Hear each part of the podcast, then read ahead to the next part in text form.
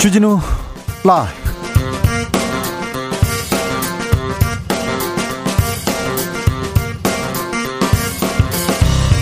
2021년 11월 22일 월요일입니다. 안녕하십니까. 주진우입니다. 민주당 이재명 후보가 선대위 전면 쇄신을 외치면서 새로운 민주당으로 첫발을 내딛었습니다. 이재명의 민주당은 반성하는 민주당이 되겠다면서 부동산 문제에 대해서 사과했습니다. 대장동 의혹에 대해서도 국민의 마음을 읽는데 부족했다면서 사과했습니다. 국민의힘 윤석열 선대위는 삼김체제 출범을 알렸는데요. 그런데 김종인 전 비대위원장 합류가 연기됐습니다. 홍준표 의원은 삼김이 뒤섞인 윤석열 선대위는 잡탕밥이라고 평가했습니다. 정치적 원의 시점에서 짚어봅니다. 문재인 대통령이 퇴임 6개월 남기고 국민과의 대화를 했습니다. 부동산 문제가 가장 아쉽다고 거듭 사과했고요. 다음 정부로 부동산 문제를 넘기지 않겠다고 했습니다. 코로나로 힘든 소상공인 자영업자에 대한 지원을 약속하면서 K방역은 칭찬했습니다. 정치권에서는 반응이 엇갈렸는데요. 주스에서 정리해 보겠습니다. 국세청에서 종합부동산세 고지서를 발송했습니다. 언론에서는 역대급 종부세 종부세 폭탄이라고 연일 보도하고 있는데요. 홍남기 경제부총리는 국민의 98%는 종부세와 무관하다고 밝혔습니다. 그런데요, 종부세 대체 얼마나 내길래 폭탄이다, 눈덩이다 이렇게 보도하는 걸까요? 안진걸 소장과 실제 사례 살펴보겠습니다.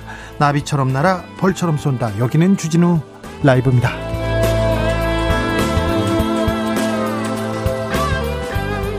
오늘도 자중차에 겸손하고 진정성 있게 여러분과 함께 하겠습니다. 거의 2년 만에 수도권의 유치원생 초중고등학교 학생들이 전면 등교했습니다. 오늘 학생들 다 학교 갔다고 합니다. 책가방 메고 학교로 향하는 아이들 내년에는 수학여행 가고 싶어요. 이런 소망을 밝히기도 했는데 하루빨리 코로나가 끝나서 우리 아이들 맘 편히 공부하고 소풍 가고 수학여행 갈 수 있는 그런 날이 오기를 바라겠습니다.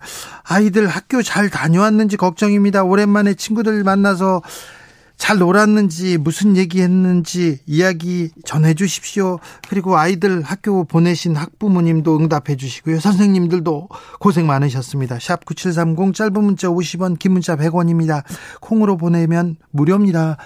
0648님께서 너무 추워요. 아이는 기관지염에 기침하는데도 밖이 좋은가 봐요. 자꾸 나가잖아요. 부모는 걱정이 태산인데 그러게요. 오늘부터 좀 추워진답니다. 이번 주는 춥대니까 각별히 조심해야 됩니다. 그렇죠? 그럼 주진우 라이브 시작하겠습니다. 인생은 살아있는 것, 살아가는 것, 그리고 사랑하는 것. 주진우 라이브 송년 특집 공개 방송 live live love에 코로나 시대를 잘 살아낸 여러분을 초대합니다. 지금 바로 주진우 라이브 홈페이지를 찾아와 주세요.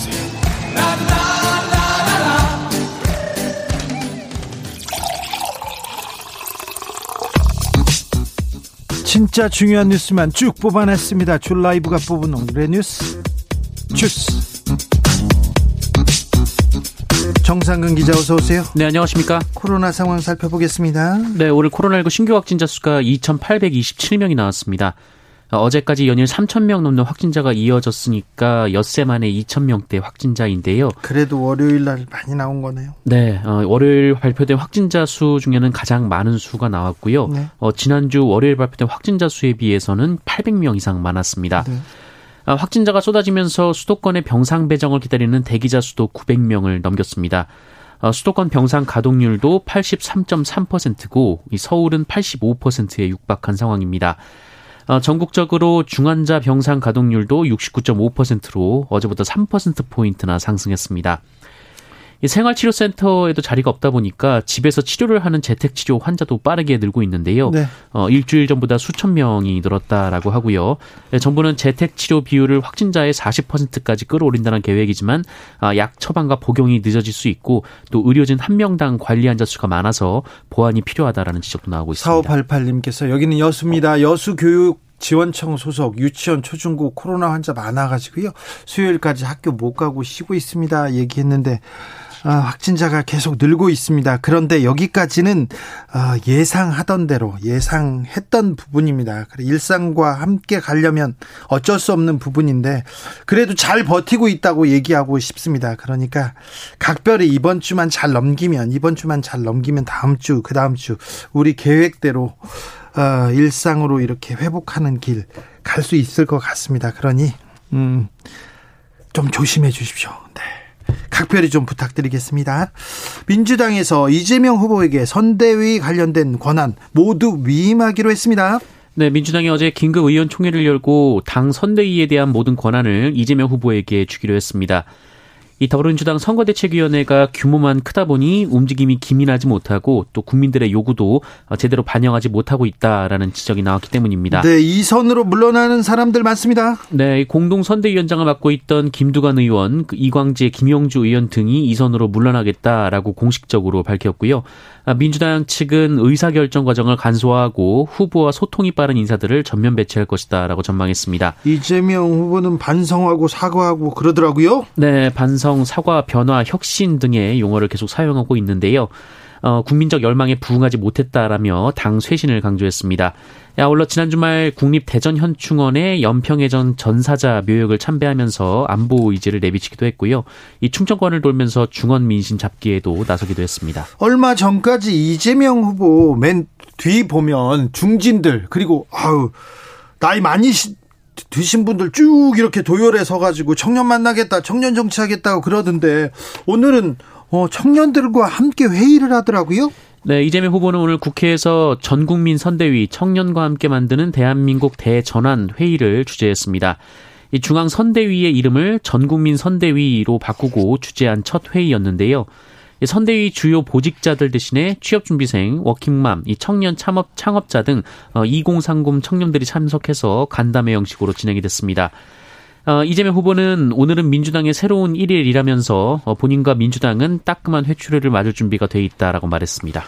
국민의힘은 선대위 구성에 난항을 겪는 것 같습니다. 저기 김종인 전 비대위원장 어떻게 되는 겁니까? 네, 오늘 오전까지만 해도 국민의힘이 이른바 삼김 선대위를 구성한다라는 보도가 쏟아졌었습니다. 그렇죠. 삼김 시대 열었다 이렇게 나왔었는데요. 네, 이 김종인 전 국민의힘 비상대책위원장이 총괄 선거대책위원장으로 합류하고 어, 김병준 전 비상대책위원장, 김한길 전 민주당 대표가 어, 함께 선거대책위원회를 이끌어간다라는 구상이었고요. 어제 윤석열 후보도 통합형이라면서 이른바 삼김선대위 구성을 공식화했었습니다. 네. 어, 그런데 오늘 그 김종인 전 비대위원장이 이에 대해 격분했다라는 보도가 전해졌습니다. 어, 윤석열 후보 측이 자신을 원톱 후보로 기용하기로 한 약속을 어기고 어, 김병준, 김한길과 한 묶음에 넣었다. 뭐 이런 불만이라는 건데요. 감히 나랑 같은 반열에 뭐 그런 건가요? 어, 윤석열 후보도 오늘 최고위원회의에서 그 이준석 대표와 김병준 전 비상대책위원장을 상임 선대위원장으로 하는 안건을 올렸습니다만 어, 김종인 전 비대위원장의 총괄 선대위원장 안건은 올리지 않은 것으로 전해졌습니다. 왜 그런답니까? 음, 윤석열 후보는 이 김종인 전 위원장이 하루 이틀 시간이 더 필요하다 이런 말을 했다고 하는데요. 이에 대해서 기자들이 자세히 물었는데 어, 직접 취재해 보시라라며 정확히 이유는 모른다라고 답했다고 합니다. 김종인 전 비대위원장과 윤석열 후보 간의 이 좀 막판에 기싸움 어떻게 되는지 한번 살펴보겠습니다. 삼김 시대 김병준 그리고 또 김한길, 김종인 이분들 70도 훨씬 넘었고 이렇게 어, 퇴장한 지 좀 오래되신 분들인데 또 아무튼 삼김 시대를 연다고 합니다. 지켜보겠습니다. 윤석열 후보 오늘 뭐 연설을 해야 되는데 연설을 안 하고 뭐 멀뚱멀뚱 서 있었습니까? 어, 네, 이재명 민주당 후보와 윤석열 국민의힘 후보가 오늘 TV조선이 주최한 포럼에 참석해서 어, 국가 정책 비전을 발표했습니다. 그런데요. 어, 먼저 연설에 나서 이재명 후보가 인사를 마치고 이 본인의 정책 비전에 대한 이야기를 이어갔는데요. 어, 뭐 청년 문제, 뭐 사회적 질적 전환을 위한 새로운 정책 등 어, 주제에 대해서 10여 분 정도 연설을 이어갔습니다. 어, 따로 연설문을 준비하지 않고 이 정책에 대해서 얘기를 했는데 어, 그런데 이후 윤석열 후보가 단상에 올라왔는데 어, 프롬프터를 보고 읽으려고 했는데 이 프롬프터가 작동을 하지 않았던 모양입니다. 어, 그래서 한 2분간 이 생방송 중이었는데 아무 말을 하지 않았었는데요. 어, 윤석열 후보의 침묵이 길어지자 어, 사회자가 잠시 무대 준비가 있겠다라고 안내했고 어, 시작해 주시길 바란다라며 그 윤석열 후보에게 이 발표 시작을 요청을 했습니다만 어, 그럼에도 발표가 시작이 되지 않았습니다. 어, 이 사회자가 다시 오디오 조정이 있겠다며 청중의 양해를 구했고요. 이후 프롬프터가 가동되자 윤석열 후보가 연설을 시작했습니다. 아, 프롬프터가 가, 음, 열리지 않으면 연설을 시작을 못했다 이거군요. 네.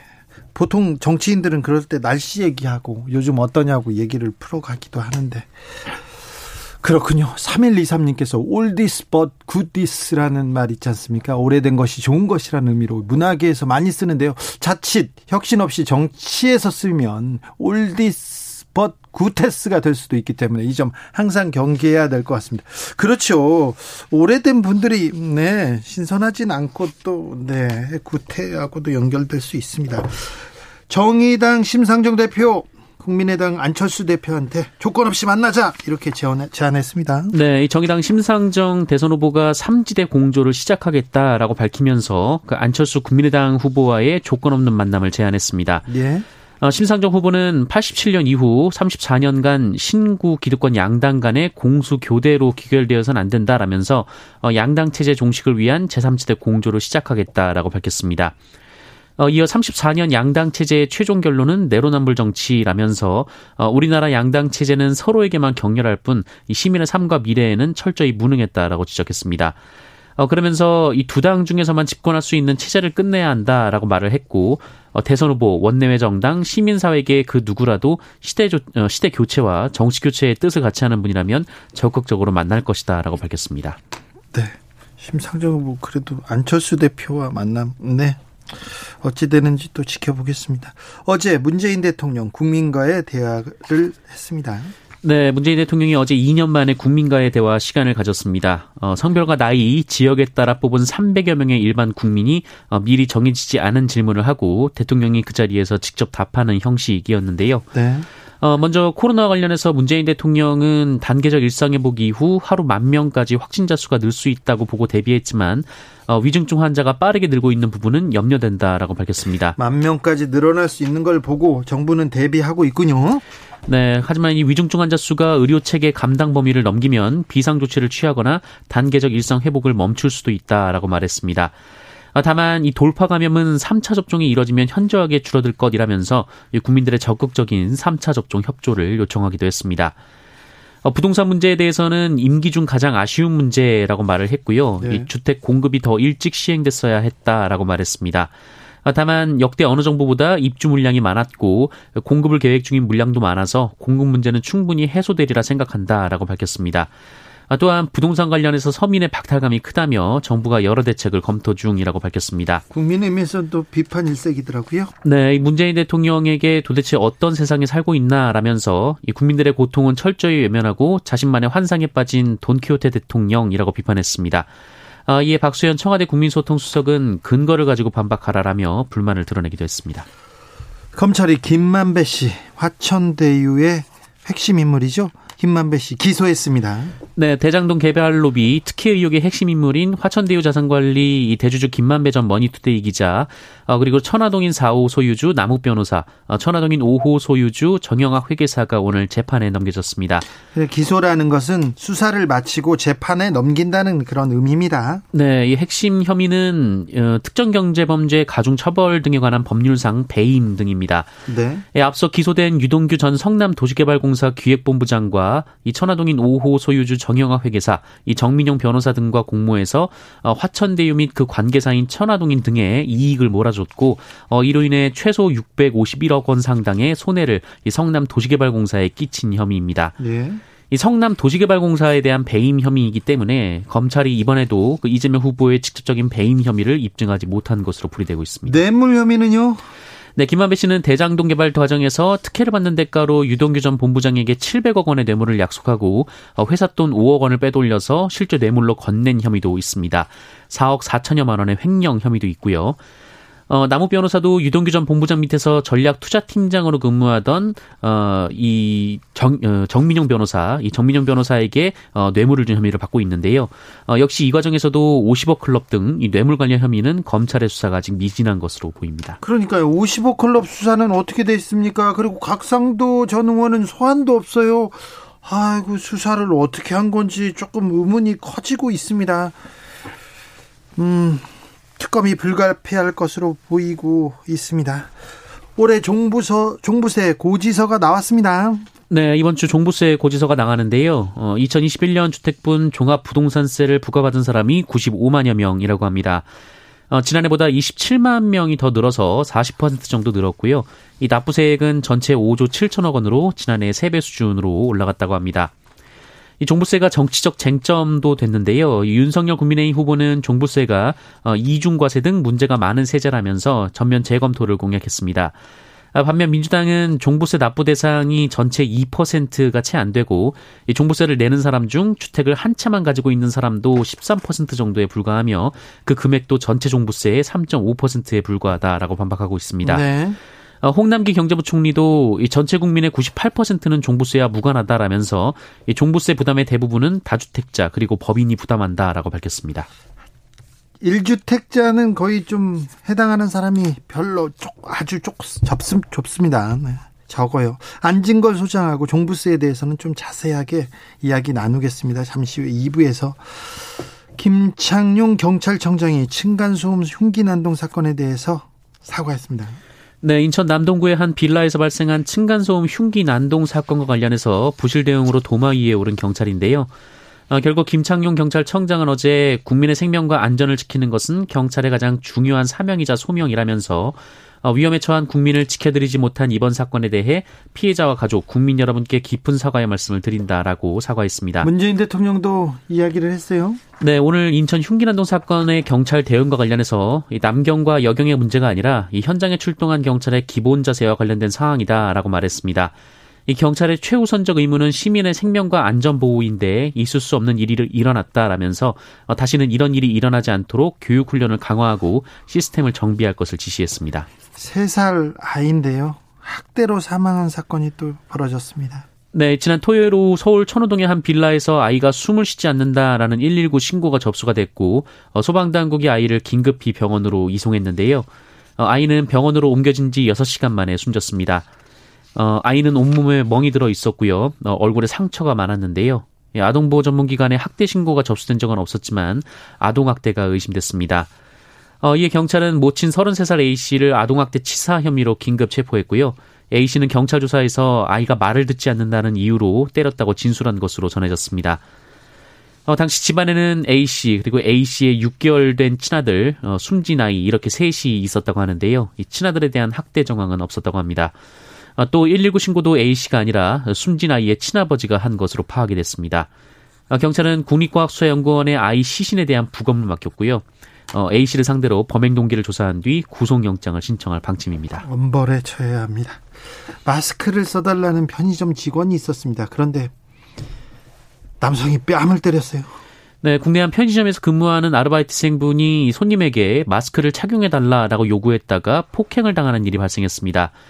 어, SNS에 공개된 영상에 따르면 한 손님이 계산대에서 물건을 가져와 계산을 진행했는데요. 어, 이 손님이 마스크를 착용하지 않았다는 사실을 보고 아르바이트생분이 손님에게 어, 마스크를 가리키며 방역 수칙을 설명했다라고 합니다.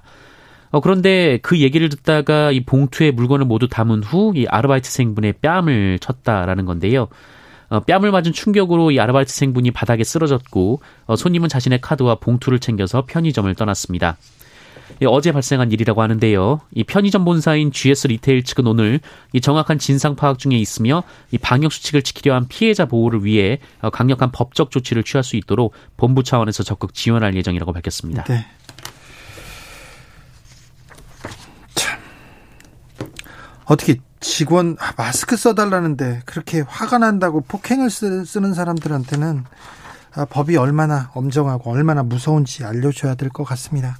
주스 정상근 기자와 함께했습니다. 감사합니다. 고맙습니다. 7206님께서 초등학교 교사입니다. 아이들의 목소리로 가득한 학교 정말 오랜만입니다. 안전하고 무탈하게 계속 등교가 가능했으면 좋겠습니다. 그러게요. 9897님, 저는 급식실 영양교사인데요. 재작년 이후에 가장 많은 1000명 무사히 급식 마쳤습니다. 하루하루 떨리네요. 그러게요. 우리 아이들 밥 먹으면서 이렇게 얘기하지 못하고 이렇게 떨어져서 친구들이랑 같이 못 먹는다고 하는데 참 안타깝습니다. 그래도 아무튼 이, 이 이런 좀 불안하지만 그래도 이, 이 거리두기 잘 해서 아이들 학교 가는 거는 꼭 좀 지켜주고 싶습니다. 4710님, 사회는 단계적 일상 회복이라지만 학교는 초초초 긴장입니다. 초등학생은 아직 백신 접종이 없고요. 이번 달에 학생 감염 폭증한 상태라 방역 지침 철저히 지키고 학생들 고생 많습니다.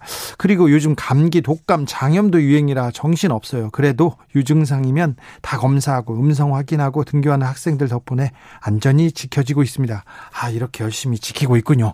4567님, 학교 다닐 때 어떻게 하면 하루라도 학교 안 나갈 수 있을까 소망했는데 요즘은 학교 가길 소망하는 모습을 보니 마음 아프네요. 아, 그렇죠. 네. 안쓰러워 죽겠어요. 책가방 메고 이렇게 학교 가는 아이들 보면 아이들을 위해서라도 어른들이 조금 더, 더, 더 사회적 거리두기 그리고 마스크 쓰기 좀 잘 지켜야 됩니다. 마스크 써달라고 뭐 했다고 막 화내고 그런 사람은 안 됩니다. 절대. 네. 교통정보센터 다녀오겠습니다. 김한나 씨. 주진우 라이브.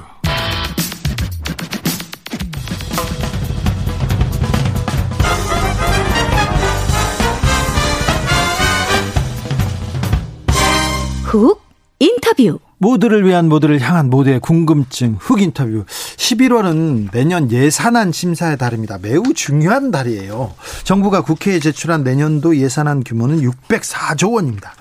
604조 원. 이거 꼭 필요한 곳에 잘 써야 되는데 부족하게 책정된 부분은 없는지 내년 예산안 좀 뜯어보겠습니다. 그리고 지금 국회에서도 그렇고 정치권은 전국민 재난지원금 이 공약 때문에 굉장히 좀 어, 첨예하게 대립했고요. 윤석열 후보는 50조 원 소상공인 손실 보상하겠다고 이렇게 주장했는데 이 내용은 현실 에서 어떻게 적용될 수 있을지 이것도 좀 물어보겠습니다. 경실련 재벌개혁 운동본부 장을 맡고 계십니다. 박상인 서울대 행정대학원 교수 안녕하세요. 네, 안녕하십니까? 네, 지금 정부에서 네. 어, 정부 예산을 두고 국회에서 심의하죠. 예상 네. 예산 조정 소위가 열리고 있죠. 네. 매우 중요한 때입니다. 네, 그렇습니다. 네. 어, 좀 이번 예산 어떻게 보고 계십니까, 교수님? 네, 뭐 앞에서 말씀하신 것처럼 올해 예산이 604조 한 4천억 정도 예. 정부가 제출한 안에 하면 그렇게 책정되어 있습니다. 네. 어, 뭐 작년 본 예산 대비해서는 한 8.4% 네. 증가한 것이고 작년에 사실 추경을 많이 했기 때문에 네. 추경까지 포함하면 오히려 한 0.8% 정도 줄어들었습니다. 에, 그럼에도 불구하고 뭐 국가 부채는 50%가 내년에 넘을 것 같기 때문에 네. 어, 이게 큰 너무 재정 적자 많은 거 아니냐는 일각의 말씀도 있는데요. 네. 사실은 예산이라는 것은 일단 쓰, 써야 될 때 꼭 필요한데 네. 써야 되는 것이죠. 그렇죠. 그리고 어, 재정 적자나 채무가 걱정이 되면은 세금이라든지 이런 것을 올려서 어, 보충을 하면 됩니다. 네. 그러니까 그게 겁나서 정말 써야 될 때 안 쓴다는 것은 오히려 더 문제고요. 그래서 너무 보수적인 입장으로 접근할 것이 아니고 예산이 정말 필요한데 쓰이고 있는지, 그렇죠. 불필요한데 가고 있는지 네. 그걸 먼저 보는 게 중요하다고. 그게 생각합니다. 더 중요하죠. 네. 어, 이번 정부 예산안 평가할 때 좀 중요하게 고려하고 계신 부분 있습니까? 네, 사실 뭐 예산 604조지만 많은 부분들이 어떻게 보면 경직성 예산이라고 하죠. 어, 쓰일 수밖에 없는 네. 네 그런 예산들이 많고 정부가 정책적으로 중점을 둬서 쓸 수 있는 예산은 전체에서 아주 많은 부분은 아닙니다. 네, 원래 예를 들어서 이제 정부가 한 네 개 정도 주요 투자 중점이라고 해서 이야기를 하고 있습니다. 그 중에서 한 두 가지가 특별히 눈에 띄는 것이 어, 아시다시피 코로나19 때문에 네. 그 소상공인들 여전히 어려움이 있죠. 맞춤 어, 지원을 하겠다는 부분들이 있고 또 탄소 중립 디지털 전환 관련해서 한 12조를 책정한 게 있습니다. 네. 이게 이제 중점 예산인데 문제는 뜯어 보면은 투자 중점이라고 이야기한 거에 비해서 너무 예산도 작고요. 내용 자체도 이게 그다지 그래요? 효과가 있을까라는 생각이 들게 한다는 것이죠. 기후 위기에 대해서 지금 예산 좀 책정했는데 네. 부족합니까? 12조 원 그러면 작은 돈은 아닙니다. 그런데 네. 들여다보면 대부분 지금까지 했던 뭐 신재생 에너지라든지 그다음에 모빌러티 전기차 또는 어 신산업 육성이라든지 이런 네. 부분들 예산을 한 두 배 정도 늘린 것이고요. 네. 사실 기후 중 어, 탄소 중립을 가기 위해서 우리가 구체적인 실행 계획이 아직 없습니다. 실행 계획도 없고 거기에 따른 예산에 대한 추계가 없어요. 그러니까 아. 2010, 30년까지 우리가 어, 국가 온실 감축 계획을 제출을 했는데 그런데 내년 예산에 지금 제대로 반영이 안 돼 있으면 남는 게 8년밖에 안 남습니다. 그러니까요. 네, 그게 제대로 이게 작동될까? 정말 국회에서 예산에서 의원들이 이 부분들을 중점적으로 봐야 된다 저는 생각합니다. 네. 국회의원님들 이 부분 중점적으로 좀 봐야 됩니다. 노라 보좌님께서 지역구 예산 끼워넣기에 대한 감사 철저해야 됩니다. 예산 심사가 순, 그래야 순조롭게 갑니다 하는데 어, 지역구 예산 끼워넣기 이 관행 아직 네. 아직 살아있죠. 어, 네, 그 사실 뭐 국회 예산 심의 과정에서 사라지기는 어렵습니다. 네. 최소화시키려고 시민단체도 감시도 하고 합니다만은 어, 예산 이 법정 시한을 넘기면서 여야가 사실 예산 조정을 하면서 소수의 몇 사람들이 조정을 해서 통과시키는 경우가 많습니다. 네네. 네. 그럴 때 정말 쪽지 예산이라고 네. 하는 끼어넣기 예산들이 굉장히 많이 일어나는 것이고 그래서 예, 지어진 시간에 맞춰서 투명하게 소위원이라든지 그런 활동을 통해서 심의가 정상적으로 진다면은 끼워 넣기 이런 문제들은 많이 없어질 수 있을 것이라고 생각합니다. 네.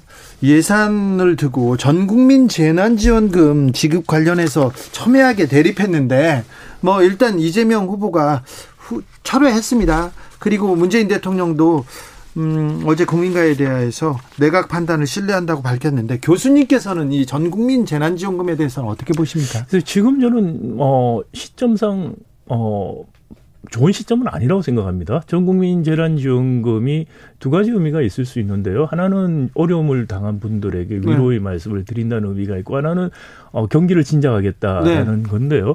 지금 사실 코로나 with 코로나로 가면서 수요는 많이 늘고 있습니다. 그런데 아시다시피 공급망에 이른바 바틀렉이 생겨서 어, 이 원활하게 공급이 안 되고 있죠. 그래서 물가 상승 압력이 굉장히 높습니다. 인플레이션 압력이 굉장히 높은데 재정으로 수요를 더 자극하는 정책을 쓰기에 적정한 시점인가라는 측면에서 저는 일단 어 재정을 통한 경기 부양은 적절한 시점이 아니다라는 생각이 들고요. 또 예. 하나는 같은 돈이라면은 소상공인들이 여전히 어렵습니다. 이분들에게 우선적으로 지원하는 것이 더 맞지 않느냐 그런 생각입니다. 자 윤석열 후보가 어, 50조 원 규모의 소상공인 손실보상 지원하자 이렇게 주장했는데 이 부분에 대해서는 어떻게 평가하세요? 정말 국민의힘이 또 윤석열 후보가 진정성을 가지고 있다면 당선 후에 50조를 추경하겠다고 말씀하실 것이 아니고요. 네. 지금 예산 편성에서 대폭 늘리자고 주장을 해야 됩니다. 지금이라도 네, 지금 소상공인 예산제가 포함은 돼 있지만 만족스럽지 않다고 말씀을 드렸는데 실제로 3 3조 9천억 정도밖에 포함이 안 돼 있습니다. 지금 윤석열 후보가 말하는 50조와 너무나 큰 차이가 있죠. 네. 그러니까 이번에 어, 세수가 좀 추가로 들어온 것도 손상, 소상공인 어, 손실 보상에 우선적으로 쓴다고 하지만 여전히 부족해 보입니다. 네. 그렇기 때문에 본 예산 심사에서도 이 부분들을 사실 적극적으로 심사해야 된다. 탄소 중립과 소상공인 손실 보상 부분을 내년 예산에서 좀 더 중점적으로 볼 필요가 있다고 생각됩니다. 네. 근데 교수님 올해 연말까지 더 거칠 세금 그러니까 초과 세수가 50조 원이나 된다면서요? 네. 왜 이렇게 많이 이렇게 많이 걷습니까? 그리고 기재부가 네. 왜 이렇게 예측을 못 합니까? 네, 뭐 여러 가지 이유가 있는데 하나는 공무원들 유인이 있는데요. 세금을 많이 걷는다고 말할 것보다 네.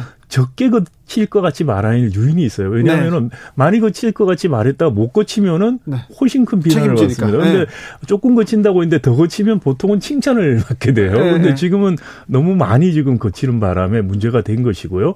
어 이건 뭐 예산 추계 이, 이 추계를 할 때 여러 가지 요인들을 가지고서 예측을 합니다. 그래서 경기가 얼마나 빨리 좋아지는가 네. 달랐고요. 어 이번 같은 경우에 특히 우리나라 같은 경우에 사실 수출 부분들은 상당 예, 상당히 좋았었거든요. 네, 계속해서 수출 대기업 뭐 네. 뭐 좋다고 하지 않습니까? 대부분이 내수 자영업 쪽에서 네. 소상공인들이 굉장히 안 좋았고 근데 법인세 같은 경우에 어, 소상공인들이 내는 부분이 많지가 않습니다. 수출 대기업들이 많이 내다 보니까 경제 전체 경기에 대한 예측보다도 사실은 수출 부분 양극화가 심해지면서 어떻게 보면 법인세가 더 거친 거, 또 네. 부동산도 너무 많이 올랐죠. 그래서 부동산, 세금, 주식 네. 네. 이런 것들이 예측보다 굉장히 많이 올랐기 때문에 그렇다고 아, 뭐 한편 말할 수 있는데 네. 문제는 문재인 정부 이후에 이 세수를 과수 추정하는 것이 하루 이틀이 아니었다는 것 아니, 계속 그, 일어났습니다. 그러니까 지금 그러면 초과세수 때문에 적극적으로 확장 재정 못 편다 이렇게 또 지적할 수도 있지 않습니까? 아, 맞습니다. 당연히 세수를 이렇게 초과세수가 있으면은 예산안을 만들 때 확장 재정을 하겠다고 했는데 결국은 네. 어떻게 보면은 균형 내지는 축소하는 어, 재정을 할 수도 있는 것이죠. 그래서 좀 정확한 예산 추계가 중요하고 현재는 예산 추계를 어떻게 수입 추계를 어떻게 하는지에 대해서 정확하게 아는 사람이 없습니다. 네. 몇 사람들이 하는데 전문가 외부 전문가들이 더 참여해서 좀 더 오픈해서 할 필요가 있다는 생각이 듭니다. 문재인 정부 들어서 초과 세수가 더 늘어났습니까? 아니면 그, 이건 쭉 있었던 관행 같은 네, 일입니까? 초과 세수가 있고 어떨 때는 부족할 때도 있고 이렇게 했습니다. 근데 아, 보통은 그래요? 초과 세수가 조금 더 있었습니다. 네. 말씀드린 것처럼 관료들의 유인입니다. 잘 어, 세금 적게 거둘 것 같이 말하는 게더 낫다고 생각하기 때문에 초과 세수가 더 있는 유인이 있죠. 네. 그런데 문재인 정부 이후에는 계속해서 초과 세수가 늘어나고 있는데 네. 이건 좀 문제가 있다 생각이 들어요. 이게 네. 어, 어떤 시스템적인 문제가 있거나 또는 네. 뭐 기재부에 어, 어떻게 보면은 재정에 대한 지극한 지극히 보수주의적인 태도 때문에 네. 이런 어, 초과 세수를 많이 남기는 식의 예측을 한 거 아닌가라는 네. 의심도 들기도 합니다. 일단 거기까지는 그렇다 치고 초과 세수가 있어요. 네. 이거 어떻게 잘 써야 됩니까? 어떻게? 그래서 초과 세수가 있어도 뭐 우리 이미 추경 때 많이 썼고요. 네. 19조 이야기하지만 그 중에서 한 9조 정도는 어, 법에 따라서 지방 정부에게 지방 자치단체한테 나눠줘야 되는 부분이 있습니다. 네. 그렇기 때문에 실제로 이게 쓸 수 있는 게 얼마가 될지 정확하게 저기 정보는 저도 없는데요. 어 이거 뭐 정부에서 이야기한 것처럼 소상공인 지원에 우선적으로 해야 된다. 우리 손실 손실보상법에서 제외됐던 네. 그렇지만 뭐 여행업이라든지 이런데 손님이 없어서 굉장히 어려운 업종에 계시는 분들 지원을 충분히 못 받았고요. 그리고 음. 저는 조금 더 여유가 있으면 작년에 사실 우리가 재정 지원보다 금융 지원을 많이 했습니다. 근데 소상공인들이 금융 지원을 받고 그것을 변제할 능력이 없는 경우가 많습니다. 그러면 신용 불량자가 되고요. 금융기관은 부실화가 됩니다. 작년에 금융 지원해 줬던 것을 재정 지원으로 대체해 주는 것도 생각해 봐야 된다. 생각합니다. 나타락 시아님께서 예측을 못하는 게 아니라 전 국민 지원 안 하려고 속이는 겁니다. 이렇게 오해하시는 분도 좀 있습니다. 대장동 방지법 그러니까 초과 이익 개발 이익 환수법에 대해서 지금 국회에서 충돌하고 있습니다. 조금 잘 진행되지 않는 것 같은데 네. 요거 어떻게 처리해야 됩니까? 국회의원들한테 이렇게 해라 이렇게 좀 알려주십시오. 네, 그 사실 대장동 방지법뿐만이 아니고 지금 부동산 관련돼서 공약들을 굉장히 많이들 내고 네. 있어요. 공급이라든지 세제 부분, 세제 공급은 다 확대하겠다 그러고 세제는 어 윤석열 후보 같은 경우는 종부세 폐지하겠다는 거고 이재명 후보는 뭐 국토부 유세 같은 걸 도입하겠다는 반대 방향을 가고 있는데 하나 우려스러운 것은 지금 이 렇게 이야기하는 것들이 대부분 문재인 정부 부동산 정책 실패에 대해서 반작용으로 나오고 있다는 네.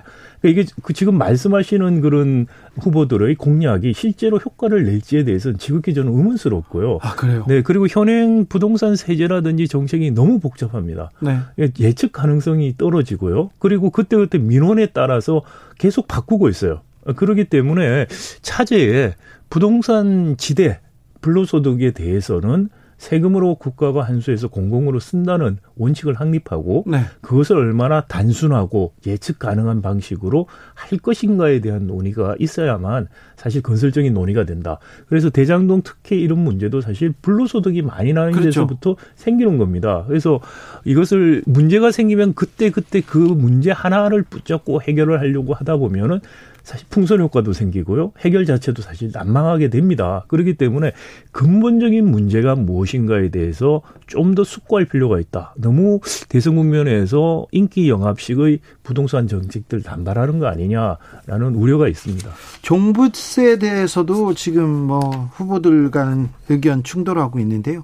종부세 폭탄론에 대해서는 어떻게 보십니까? 그래서 이제 종부세 고지서를 받아보면은 아실 것들 같은데요. 어, 사실 종부세 그, 어, 면제해주는 면세점을 많이 올렸죠. 12억까지 예. 올렸고, 실제 그러면 시가 15, 17억 정도 주택까지입니다. 9억에서 12억 올렸기 때문에 많이 면세점이 올라갔고요.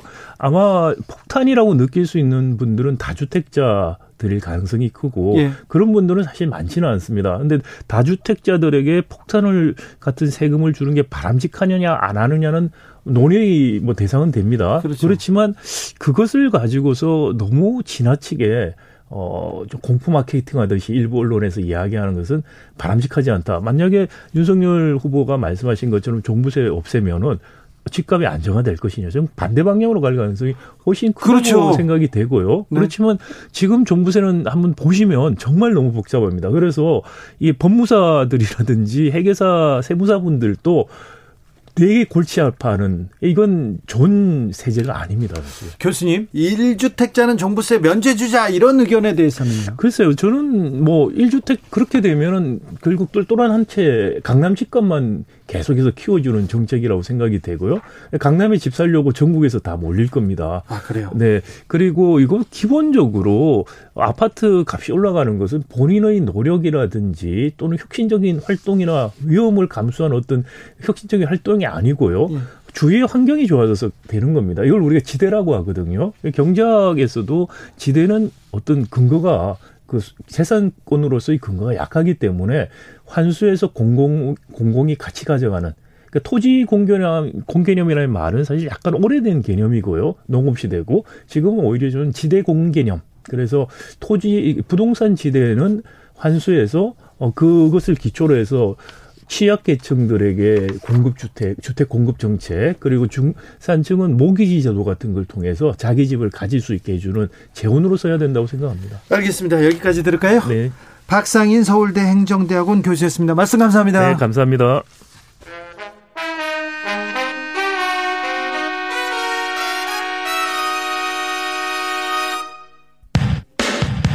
주진우 라이브 돌발 퀴즈. 오늘의 돌발 퀴즈는 객관식입니다. 문제를 잘 듣고 보기와 정답을 정확히 적어 보내주세요. BTS가 이 시상식에서 대상격인 올해의 아티스트상을 받았습니다. BTS는 함께 후보에 오른 아리아나 그란데, 테일러 스위프트 등을 제치고 올해의 아티스트 트로피를 거머쥐었는데요. 1974년 이 상이 생긴 이래 아시아 가수가 이 시상식에서 올해의 아티스트상을 받은 건 BTS가 처음입니다. 빌보드 그리고 그래미와 함께 미국의 3대 음악상으로 불리는 이것은 무엇일까요? 보기 드릴게요. 보기 1번 천하장사 씨름대 축제 2번 KBS 가요대 축제 3번 American Music Awards 다시 한번 들려드릴게요. 1번 천하장사 씨름대 축제 2번 KBS 가요대 축제 3번 American Music Awards 샵 9730 짧은 문자 50원 긴 문자는 100원입니다. 지금부터 정답 보내주시는 분들 중 추첨을 통해 햄버거 쿠폰 드리겠습니다. 주진우 라이브 돌발 퀴즈 내일 또 만나요.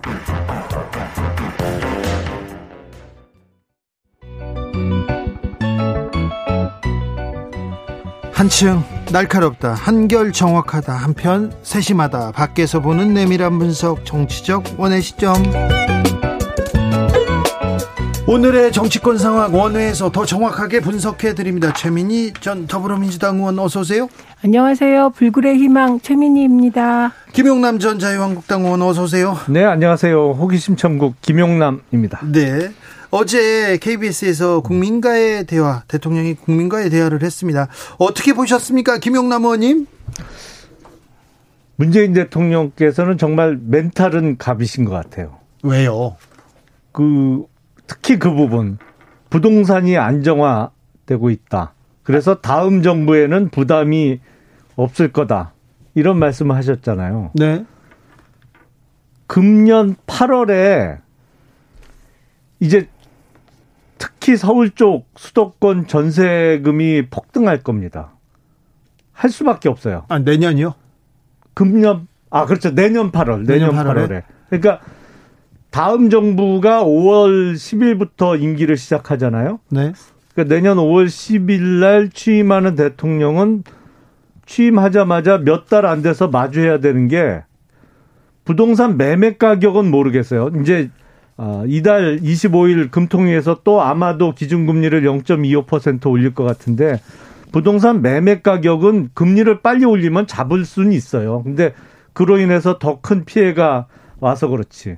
근데 내년 8월 이후에 올릴 전세금 폭등은 어떻게 할 방법이 없거든요, 지금. 왜냐하면 소위 얘기하는 임대차 3법을 강행해서 아, 갱신 청구권을 인정했잖아요. 임차인들한테. 그게 이제 집주인들이 2년을 지금 벼르고 있다가 내년 8월 되면 2년이 도래하거든요. 뭐 자세한 설명 안 드리겠습니다만 네. 김용남 김용남 의원은 아무튼 부동산 얘기만 나오면 눈이 반짝거리고 막, 기, 막 목소리가 커집니다. 최민희 의원님. 근데 의원님 요새 드라마 지옥이 유행인데 그 네. 지옥에 그 천사들 있잖아요. 사실 천사가 아니죠. 저승사자의 변형 같은 말씀을 하시네. 그러니까 그런 일은 안 생겨야죠. 예, 안 생기게 그거는 여든 야든 어, 어떻게든 대책을 마련해야 되는데 어제 문재인 대통령께서 부동산에 대해서 매우 죄송해 하셨죠.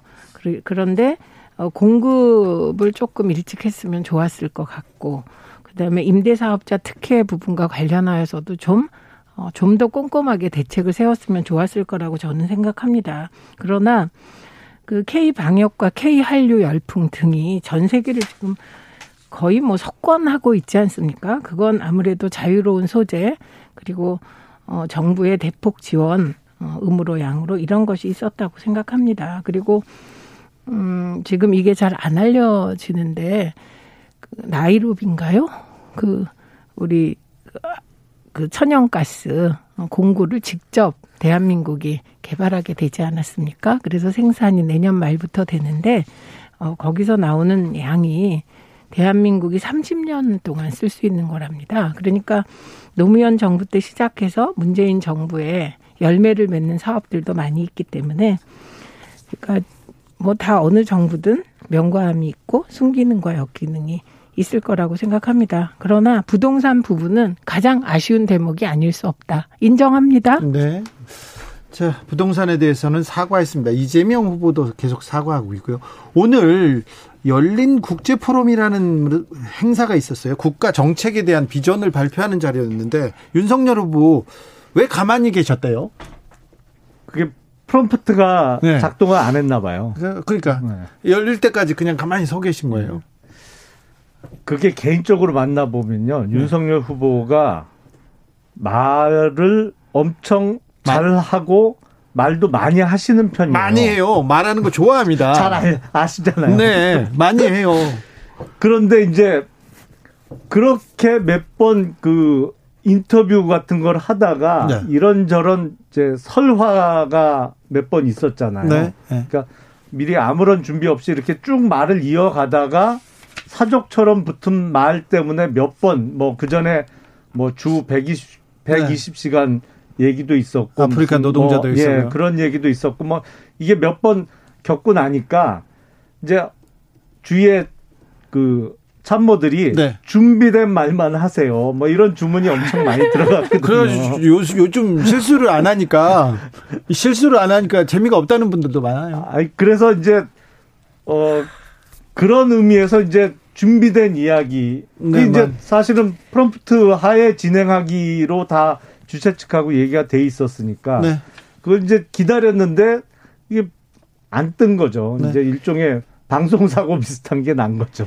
그러니까 이게 전 세계인들이 지켜보는 가운데 정말 초대박 방송 사고가 난 거죠. 이게 하필이면 TV 조선이 주최한 포럼이었습니다. 영상 영상 보니까 조금 봤습니다. 저는 네, 네. 봤는데 지금 찾아보니까 또안 어, 보이더라고요. 아 그래도 이미 녹화해 놓은 분들이 계셔서 다 돌고 있습니다. 그러니까 아무리 TV 조선이 그렇게 했다는 거 아닙니까? 앞에 1분 30초 빼고 말하기 시작하는 걸로 편집을 해서 공식적으로 올렸다는데 그 우리 네티즌들이 어떤 분들입니까? 녹화된 거 다 돌아다닙니다. 그러니까 TV조선이 그렇게 하려면 애초 녹화 방송 하셨어야 될 것 같고요.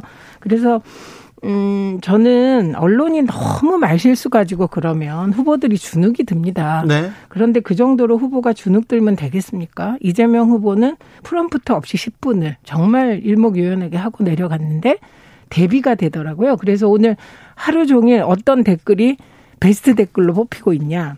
이재명은 리더. L-E-A-D-E-R.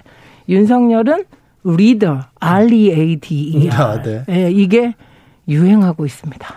이재명 후보도 그 말실수 때문에 요새 백풀 안 하잖아요 기자들한테. 그게 네. 이게 백풀하고 같은가요? 아니, 그러니까 수준이? 사실은 비슷한 유형의 어떤 그 주문이 각 캠프에서 다 있었던 거죠 후보들한테. 근데 아, 윤석열 후보는 어떤 공식 행사나 뭐 이 끝난 이후에 백풀은 계속 하고 있는데 이재명 후보께서는 요새 아예 100%를 안 하시더라고요. 보니까 그 기자들이 음, 음, 음. 그거 관련해서도 불만이 많긴 많던데. 근데 음. 중요한 것은 그 대통령 후보 배짱이 좀 있어야 되지 않겠습니까? 아무리 기자들이 실수 가지고 막 그러고 공격을 해도 그래도 이런 세계 그 글로벌 포럼에서는 배짱 있게 1분 30초 그러면 그렇게 이렇게 고개 돌리돌리 하지 마시고 그래도 뭔가 얘기는 해야죠. 이래 이 얘기라도 해야 돼. 그럴 때 제가 조언하자면 아, 저 프롬프트가 안 나옵니다. 그런데 우리는 대한민국 언론인들은 너무 너무 꼼꼼해서 말실수 하나라도 하면 저희는 정말 큰일 나기 때문에 제가 잠시 딴 얘기 하겠습니다. 이 정도의 배짱은 있어야 하지 않을까 싶네요. 방송국에서 왜 그랬을까요? 그러니까 애초에 녹화 편집해야지. 하에, 네, 프롬프터 하에 진행하기로 다 사전에 계획이 돼 있었는데 왜 그런 사고를 냈을까요? 그걸 기다리다가 네. 아니 이제 그, 그 프롬부터 늦게 준비한 사람은 누군지 내일 검찰 조사 받지 않을까? 민주당원 아닌가요? 혹시? 저렇게 음모론이 나오지 않을까? 이미 그게 댓글에 떴습니다. 오늘 여론조사 뭐 어제 오늘 나온 여론조사 보면 또 윤석열 후보의 지지율이 조금 하락하고 또 이재명 후보가 또 반등하는 그런 모습을 보이는데 캠프에서는 어떻게 보고 계십니까? 그래서 이게 너무 지난주하고 완전히 반전되는 여론조사라 네. 이게 약간 샘플링에 어, 다른 방법이 사용됐거나 뭐 그런 거 아니냐. 사실은 추세를 좀 봐야 되는데 지난주까지의 추세하고 너무 다른 여론조사가 툭 튀어나와서 그래서 흐름이 좀, 좀 바뀌는 건가요? 글쎄 흐름이 바뀔 만한 이유가 있었나요? 최근에 네, 있었습니다. 그건 아닌 것 같은데. 그게 뭐가 있었냐면 윤석열 후보는 부자 몸조심을 하셨고 그리고 이재명 후보는 위기의식을 느껴서 11월 19일부로 완전히 대선 운, 대선 과정에서 방점을 찍었습니다. turning point. 그 첫 번째가 본인은 전국민 재난지원금이 트레이드 마크인데 그거 정 정부가 반대하고 이러면 포기하겠다라고 얘기한 부분이 어, 어 네. 사실 네. 저 같은 사람은 어 왜 신념을 바꾸지 이런 생각도 하는데 주변에서는 다 아, 이재명이 저런 모습도 있구나. 지도자는 저렇게 민심의 귀를 기울여야지. 이런 분위기가 더 많았다는 점. 그리고 이재명 후보가 반성 모드로 돌아섰고. 계속 사과하고 반성하고 네, 있습니다. 네, 네. 그리고 잘못한 건 잘못했다고 얘기하고 시작하대요. 이게 파급력이 굉장히 컸어요. 그리고 메타버스 타면서 그 시장을 돌아다니잖아요. 근데 거기서 저도 가슴이 뭉클한 장면들이 나왔고 기성 언론에선 보도를 잘 안 하는데 이게 엄청나게 돌고 있는데요. 95세 된 할머니를 붙잡고 우는 장면이라던가 그리고 눈물 젖은 빵 안 먹어본 사람은 우리 마음 몰라요. 라는 시장 아주머니의 말이라든가 이런 게 그 바닥을 지금 막 흔들고 있다고 봐야죠. 그래서 부자 몸조심을 계속하면 저는 이 현상 계속될 것 같습니다. 윤석열 후보가. 그 이재명 후보가 한때 주장했던 재난지원금은 사실은 아예 드러낼 드러내놓고 불법적인 것을 하겠다고 한 거고 또 그 불법적인 행위에 가담하라고 기재부 공무원들에게 압박을 가하다가 사실은 너무 무리한 거죠. 너무 억지를 부리다가 3주 만에 포기를 한 거죠. 그거는 그게 무슨 유연성이에요. 그거는 정말 불법까지는 택도 없는 얘기를 하다가 아니 왜냐하면 아, 그게 하겠습니다. 국세징수법 위반이고 국가재정법 위반이거든요. 안 되는 얘기를 처음부터 주장을 한 거예요. 국가재정법상 초과 세수는 40%는 지방교부세로 내려주게 돼 있어요. 그리고 30%는 기존의 국가 채무를 갚는 데 써야 되거든요. 근데 그걸 다 무시하고 초과세수로 돌려서 그걸 재난지원금으로 내년 1월에 지급하겠다는 거는 아니 그러니 아무리 지금 기재부 공무원들이 대가 없고 그냥 문재인 정부에서 하라는 대로 해왔지만 그건 못하는 거죠. 그러니까 옥지 부리다가 포기한 거죠. 3주 그 만에. 우선 지금 국가재정법 91조 그 얘기하는 거죠. 거기에 30%가 어디 그 국채 갚는 데 씁니까? 의원님 이 부분은 저는 불법이 아니기 때문에 윤석열 캠프가 껄핏하면 법적 그 뭐 고발 고소하는데 안 하는 거라고 재난지원금 불법이다. 이거는 그거는 정말 그 반론 2부에서 듣겠습니다. 어머, 그리고 벌써. 가스공사는 내년부터 모잠비크에서 아, 모잠비크군요. LNG 생산 수출을 시작합니다.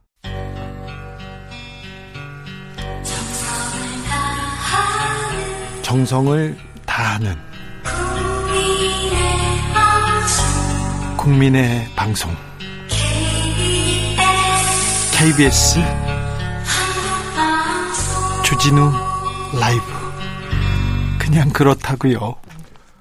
주진우 라이브 2부 시작하겠습니다. 지역에 따라 2부부터 함께 하시는 분들 계시죠? 어서 오십시오. 잘 오셨습니다. 7시까지 함께 해주시고요. 1부가 궁금하다 듣고 싶다 하시는 분들 유튜브에서 주진우 라이브 검색하시면 됩니다. 라디오 정보센터 다녀오겠습니다. 정한나 씨. 정치적 원의 시점 2부에서 이어갑니다. 초과 세수 내년 납부 유예해야 한다. 이거는 재난지원금 재, 재원 마련해서 마련하는 것 국세 징수법 위반이다. 아까 아, 김영남 의원 주장하셨는데 홍남기 경제부총리도 초과세수 가운데 국세증수법 규정에 맞는 일부 항목에 대해서 제한적으로 할 수 있다 그랬어요. 예, 예. 예, 이런 그래서 이거는 불법이라는 부분은 우리가 그냥 합의로 취소합니다. 왜냐면 우리 잘리면 안 되니까 네. 잘리면 안 돼서 취소합니다. 아니 제한된 사안에 대해서 유예가 가능한 거죠. 아니 그러니까 음. 그런데 중요한 거는 음. 애초에 초과세수 얘기가 나온 시점과 이재명 후보가 전국민 재난지원금을 얘기한 시점 시점이 달라요. 초과세수가 이후예요. 자, 요거는 네. 여기까지 하고 음. 중요한 부분이 있어요. 김종인 전 비대위원장 아, 어떻게 안 돼요? 지금 선대위 구성 어떻게 안 돼요? 이준석 대표도 생각이 다른 것 같은데요. 조금 전에 모 기자분이 저한테 전화를 해서 네. 김종인 전 비대위원장이 어, 참여를 안 하겠다고 하면 네. 그냥 김종인 전 비대위원장 없이 소위 네. 빼고 선대위가 출범하는 겁니까라고 질문을 저한테 하더라고요. 네. 그래서 제가 대답을 이렇게 했어요. 제 영역을 벗어납니다. 그건 음, 그래요. 대답할 수 있는 영역이 아닙니다. 그럴 그럴 가능성도 있습니까? 근데 사실은 어제는 그 소위 삼김 선대위 네. 이게 꾸려지는 거로 보도가 됐잖아요. 네, 네. 그러니까 아, 김종인 전 비대위원장, 김병준 위원장 그리고 김한길 위원장 세 네. 분이 다 80대, 70대, 70대 이게 합류를 하는 거로 보도가 돼서 정말 저도 깜짝 놀랐어요. 네. 왜냐하면 윤석열 후보가 지금 정치 신인이라고 그러는데 어 이게 내공이 생각했던 것보다 훨씬 세구나. 이거를 그 누구도 해내기가 어려운 걸 이걸 해내는구나. 이 생각은 윤석열 후보의 애초 생각이었나요? 그렇죠. 네. 그러니까 윤석열 후보의 마음대로 지금 선대위를 구성했다 이렇게 보이는데. 어, 그래서 깜짝 놀랐어요. 정말 야, 이 어려운 거를 해내는구나. 이게 대단하다. 뭐 이랬는데 근데 오늘 김종인 약간 오후 들어서 김종인 비대위원장이 뭐 시간을 달라고 했다. 그리고 약간 합류 여부가 불투명할 수도 있다는 친한 기자들한테 보도가 나왔죠. 네. 그러니까 뭐 앞으로 좀 더 두고 봐야 될 것 같은데 정말 그 삼김 선대위가 된다고 하면 특히 김한길 위원장과 관련해서 앞으로 또 그 저희 쪽에는 아주 그 큰 희망적인 뉴스가 또 후속 보도로 나올 수가 있거든요. 근데 민주당 보십시오. 확 바뀌어서 메타버스 얼마나 좋습니까? 근데 삼김 선대위가 뭡니까? 이게 대한민국 정치사에서 삼김 청산이라는 얘기를 정말 80년부터 듣기 시작해서 이게 이제 세 분 다 유명을 달리한 이후에 이 단어가 없어졌거든요. 워낙 삼김의 족적이 컸는데 순기능과 역기능이 다 있으니까. 근데 이 삼김 선대위는 진짜 안 좋은 네이밍이다. 바꾸셔라. 그렇게 말씀드리고. 그래서 김종인 전 비대위원장이 삼김으로 묶여 보도되는 것에 격분했다. 이런 보도가 나왔습니다. 예. 나를 왜 거기 묶냐. 내가 총괄이고 나머지 두 명은 말하자면 나를 돕거나 내 지시를 받는 거 아니냐. 뭐 이런 태도겠죠. 근데 어, 김종인 위원장이 사실 문재인 대표께서 2016년에 비대위원장으로 모시는 과정에도 정말 우여곡절이 많았습니다. 그렇죠. 그래서 어르신 모시기는 어디서나 힘들다. 그래서 조금 더 이건 배짱만으로 밀어서는 안 되고 밀당이 좀 더 필요한 거고 저는 김종인 위원장을 윤석열 후보가 그럼 내치고 갈 거냐? 두 사람 때문에 그렇게 못해요. 왜냐하면 김병민 대변인 그리고 이준석 대표 이 두 분은 거의 저는 김종인 키즈라고 생각합니다. 그래서 김병민 대변인이 그 많은 대변인을 다 물리치고 혼자 딱 대변인 됐다가 재선 의원과 같이 대변인 됐잖아요. 그래서 김병민, 이준석, 김종인 이 세 분은 같이 움직이기 때문에 쉽지 않아서 뭐 며칠 지나면 둘 중에 하나 아니겠습니까?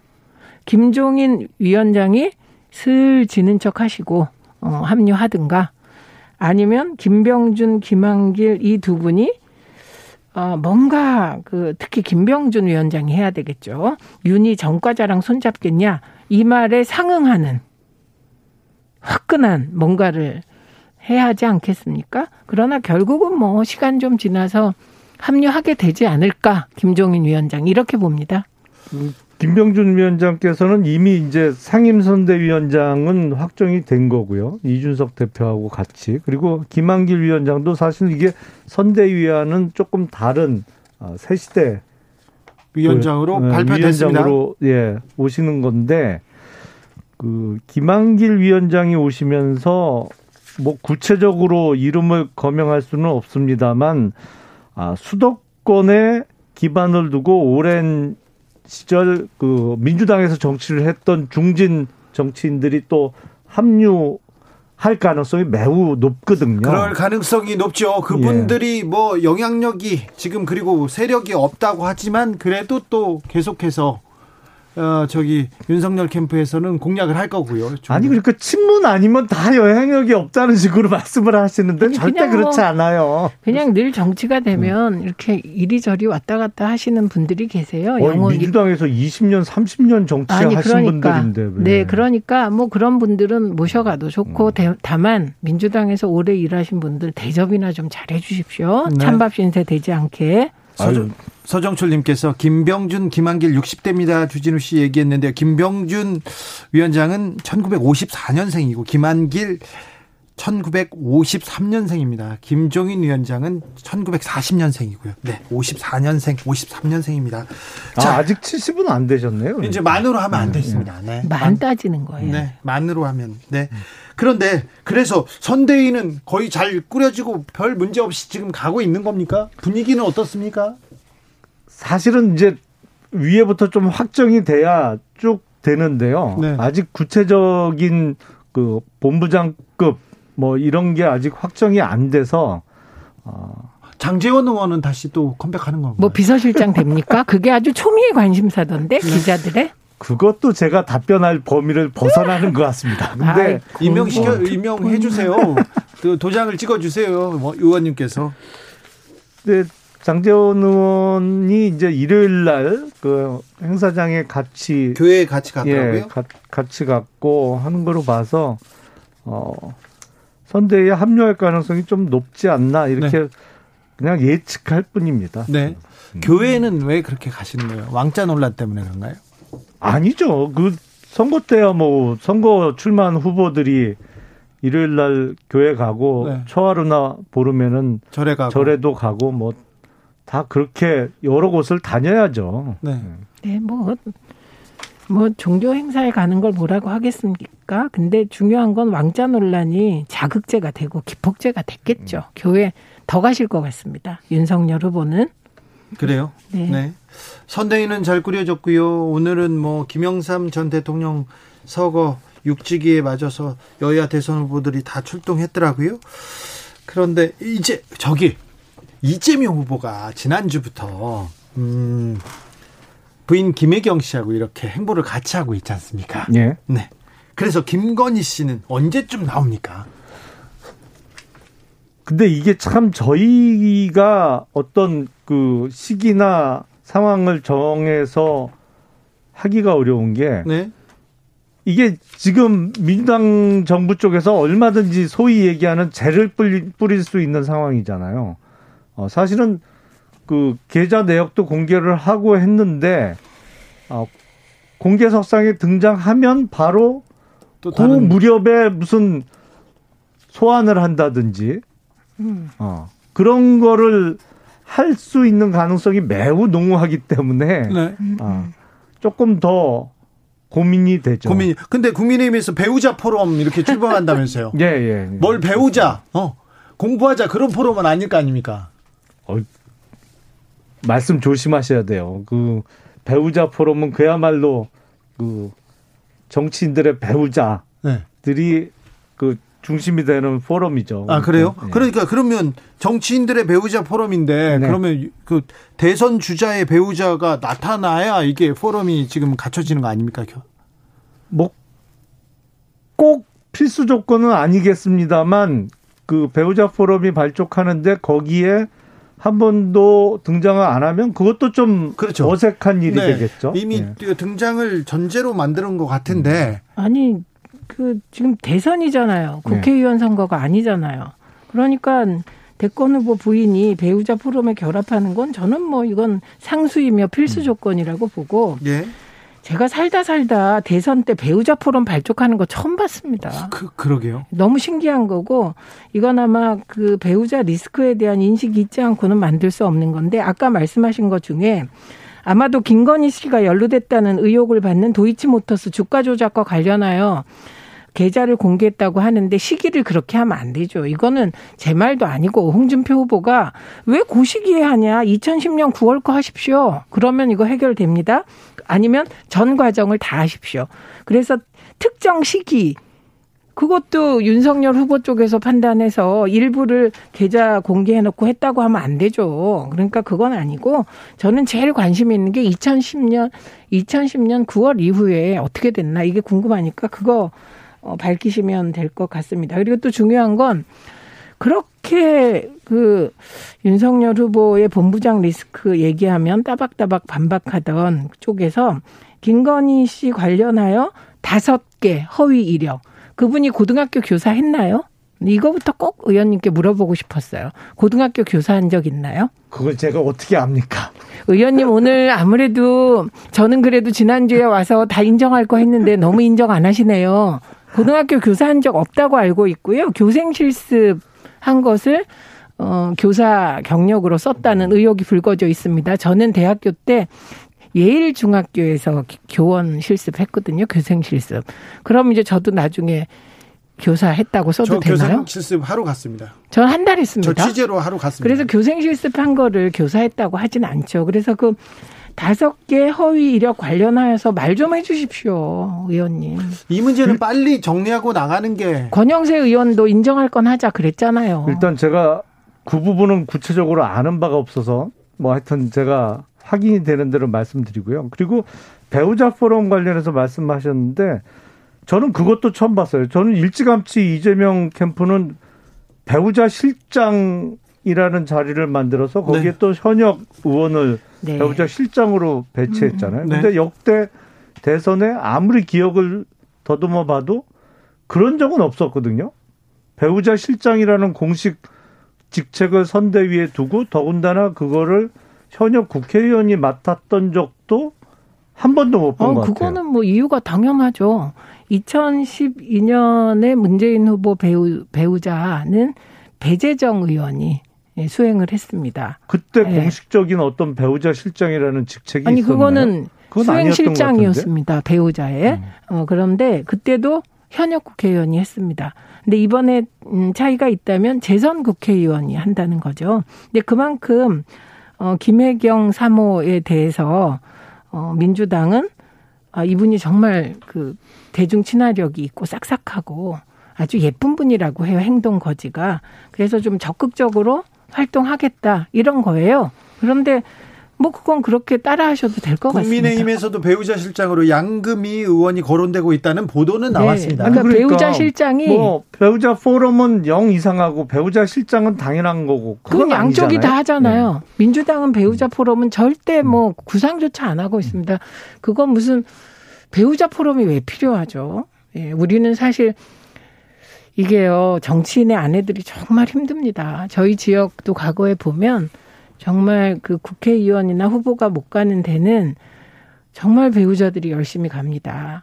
그런데 그분들의 고생이 이 국회의원은 말이라도 자유롭게 하는데 그것도 못 하거든요. 근데 그런 고생하는 포럼을 왜 만드는지 이해할 길이 없습니다. 아까 김용남 의원께서 지난주에 별다른 문제가 없고 외적 요인이 없는데 지지율이 이렇게 추세가 바뀐 것은 조금 의아하다는 얘기를 하셨지 않습니까? 예. 그런데 지난주에 김건희 씨 관련된 도이치모터스 주가 조작 사건 얘기가 계속됐는데 이 김건희 씨 이슈는 윤석열 후보의 향후 대권 구도에 대권 가도에서 별 영향이 없을까요? 지금 뭐 크게 문제될 게 없고요. 지금까지는 크게 영향을 미치지 않았다고 볼 수도 있는데 네. 앞으로는요. 앞으로도 크게 문제될 거는 없어 보이는데요. 허위 학력, 허위 허위 이력 그 다섯 개 그것도 엄청 큰일 아닙니까 사실이면. 답도 뭐 안 하고 있잖아요. 구체적인 팩트를 제가 잘 몰라서 뭐라고 답변은 못 드리겠는데 그래서 그게 뭐 임용이 되거나 한 적이 있나요? 아니 그래서 임용은 그걸로 강의하셨겠죠. 그랬나요? 네, 그게 강의 안 하려면 뭐 하라고 허위 이력. 겸임 교수 강사로는 활약 활동을 네, 네. 하셨으니까. 네. 네. 근데 그거보다 저는 오늘 또 궁금한 아주 부러운 얘기가 나왔습니다. 장모. 이게 본부장 리스크에 본인 부인 장모거든요. 장모 리스크인지 뭐 다들 부러워하실지 모르겠는데 외손주에게 20억 규모 규모의 양평 땅을 증여했어요. 이 음. 보도가 나왔어요. 그런데 후속 보도가 나왔습니다. 이게 땅값이 7배 올랐다는군요. 그러면 20대에 어 그 외손주들은 20억에 7배면 140억입니까? 어, 완전 출발선이 다른 외손주들 있네요. 일단 그 증여 관련해서는 증여세는 다 납부가 됐다고 어 그러고요. 뭐 결국엔 문재인 정부 덕분에 땅값이 많이 오른 모양이네요. 아니, 최근에 부동산 값이 워낙 폭등했으니까. 아니, 그러니까 글쎄 그 그게 서울 아파트 가격 같은 건 거의 정해져 있잖아요. 어느 동에 무슨 아파트 몇 평이면 얼마 사실상 그 상품 가격 비슷하게 거의 그 수준에서 거래되는 게 아, 통상의 예인데 네. 부동산 가격 중에 땅값 특히 서울을 벗어난 지방의 땅값은 사실은 정해진 가격이라는 게 없거든요. 그래서 일곱 배는 증여 시점에 비해서 일곱 배는 아주 특별한 경우 아니고선 조금 과장되게 시세를 부른 거 아닌가 싶은데요. 그러니까 언론이 그렇게 음. 보도했을 수도 네. 있겠지만 어 어쨌든 저 제가 주장하고 싶은 건 이 대통령 후보로 뽑히고 나면 재산 검증부터 시작해야 된다고 생각합니다. 그래서 예. 그 재산 검증의 기준은 본인 배우자의 직계 좀비소까지. 그래서 음 정말 제가 알기에는 장모가 부동산 부자신 걸로 알고 있거든요. 그리고 아내는 김건희 씨는 예금 부자시더라고요. 그래서 사실은 그 재산의 형성 과정이나 이건 뭐 이재명 후보 쪽도 마찬가지입니다. 그래서 본인과 배우자의 직계 존비속, 아, 직계 조, 적어도 존, 존비속 방계는 말고까지는 재산 검증을 철저하게 해야 될 것 같습니다. 지금 그 증여를 받았다는 사람은 윤석열 후보 입장에서는 처족화가 되는 거죠. 사실은 직계 존비속에는 해당이 안 되죠. 아, 그렇죠. 근데 그러니까 방계기 때문에 근데 최은순 씨는 해당이 되는 겁니다. 예, 그러니까 그분의 돈의 흐름은 검증 대상이니까요. 자, 본격적인 검증 국면에 들어가면 국민들이 어떻게 판단하실지 좀 지켜보죠. 네, 네. 이 문제에 대해서 본부장. 네. 오늘은 여기서 마치겠습니다. 정치적 원의 시점 최민희, 김용남, 김용남, 최민희 두 분 오늘도 감사합니다. 네, 고맙습니다. 고맙습니다. 정치 피로, 사건 사고로 인한 피로, 고달픈 일상에서 오는 피로. 오늘 시사하셨습니까? 경험해 보세요. 들은 날과 안 들은 날의 차이. 여러분의 피로를 날려줄 저녁 한 끼 시사. 추진우 라이브.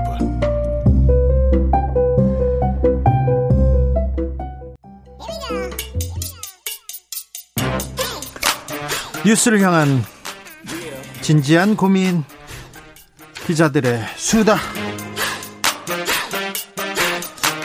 라이브 기자실을 찾은 오늘의 기자는 은지옥이요 시사인 김은지입니다 자 오늘 준비한 첫 번째 뉴스부터 가보겠습니다 네, 올해 선고된 데이트 폭력 관련 판결문 104건을 분석한 결과가 나왔습니다. 아니, 데이트를 해야지. 이게 폭력을 저지르, 아우, 참, 이런 일이 이렇게 많다고 합니다.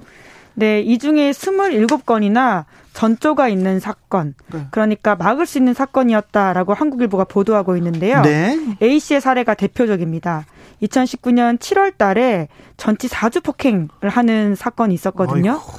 연인에게 그렇게 가했던 폭력인데 그러자 4일 후에 피해자가 경찰서에 신변보호 요청했다라고 합니다. 신변보호 요청했는데요. 네, 이제 그런데 또 9월 달에 그 두 달 있다가 주거 침입 사건이 있었고요. 주거, 결국 주거 침입으로 했어요. 폭행이 있었습니다. 신변보호 요청을 했고 그럼 치, 주거 침입이 있었으면 잡아가야 될 거 아닙니까? 네, 이제 그런데 벌금형밖에 받지 않았다라고 해요. 그리고 나서 또 두 달 있다가는 폭행과 강간 사건이 벌어지고 그리고 나서는 또 한 달 후에 아니, 폭행 사건이 있었다라고 폭행과 합니다. 강간 사건이 벌어졌으면 그때는 잡아가야 될 거 아닙니까? 네, 이제 이런 식으로 폭행과 주거 침입이 반복되어서 일어났는데 네. 경찰에서 기록된 것만 다섯 차례 신고가 있었거든요. 네. 그런데 가해자에 대해서는 경고장을 발부하는데 경찰이 그쳤다라고 합니다. 이게 말이 안 되죠. 네, 그리고는 결과적으로 세 번째 신변 보호 요청이 있고 난 석 달 후에 살인 사건이 일어나서 피해자가 숨졌고요. 이게 2020년 5월 19일 있었던 일이에요.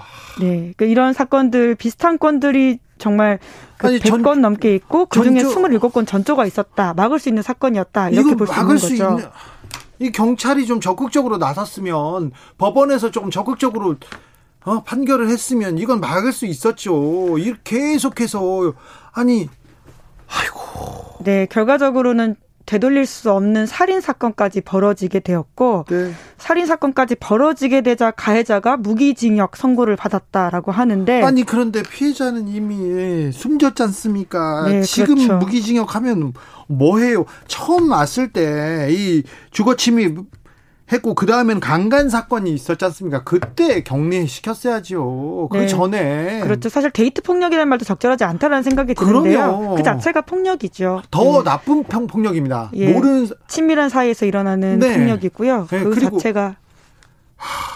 이거 이거 신변 신변보 요청이 있는데 경고장만 발표하다니 이거 잘못했어요 경찰이. 네, 그 당시에 가해자는 사랑에서 비롯된 것이다. 이런 식의 살해 동기를 설명했다라고 하는데요. 정말 피해자 입장에서는 가장 끔찍하고 무서운 이야기죠. 잘 아는 사람이 가장 가까웠던 사람이 이렇게 변하면 더 큽니다. 이거 아 좀 격리시켜야 됩니다. 참 데이트 폭력 범죄 왜 이런 일이 벌어졌다? 동기는 뭡니까? 네, 가장 많은 이유가 이별 통보라고 합니다. 그러다 보니까 여성들 사이에서 특히 여성들 사이에서 물론 남성도 있겠지만요. 안전하게 이별하는 것 자체가 너무 어렵다. 이런 이야기를 할 정도이거든요. 무서워 가지고 못 헤어진다. 이런 사람들 많아요. 네, 게다가 자기를 무시했다. 전화 받지 않았다. 다른 이성과 연락했다. 이런 식의 이유로 폭력을 휘두르는 경우가 많았다라고 합니다. 폭력이 한 번이라도 있지 않습니까? 그러면 신고하셔야 됩니다. 헤어지셔야 돼요.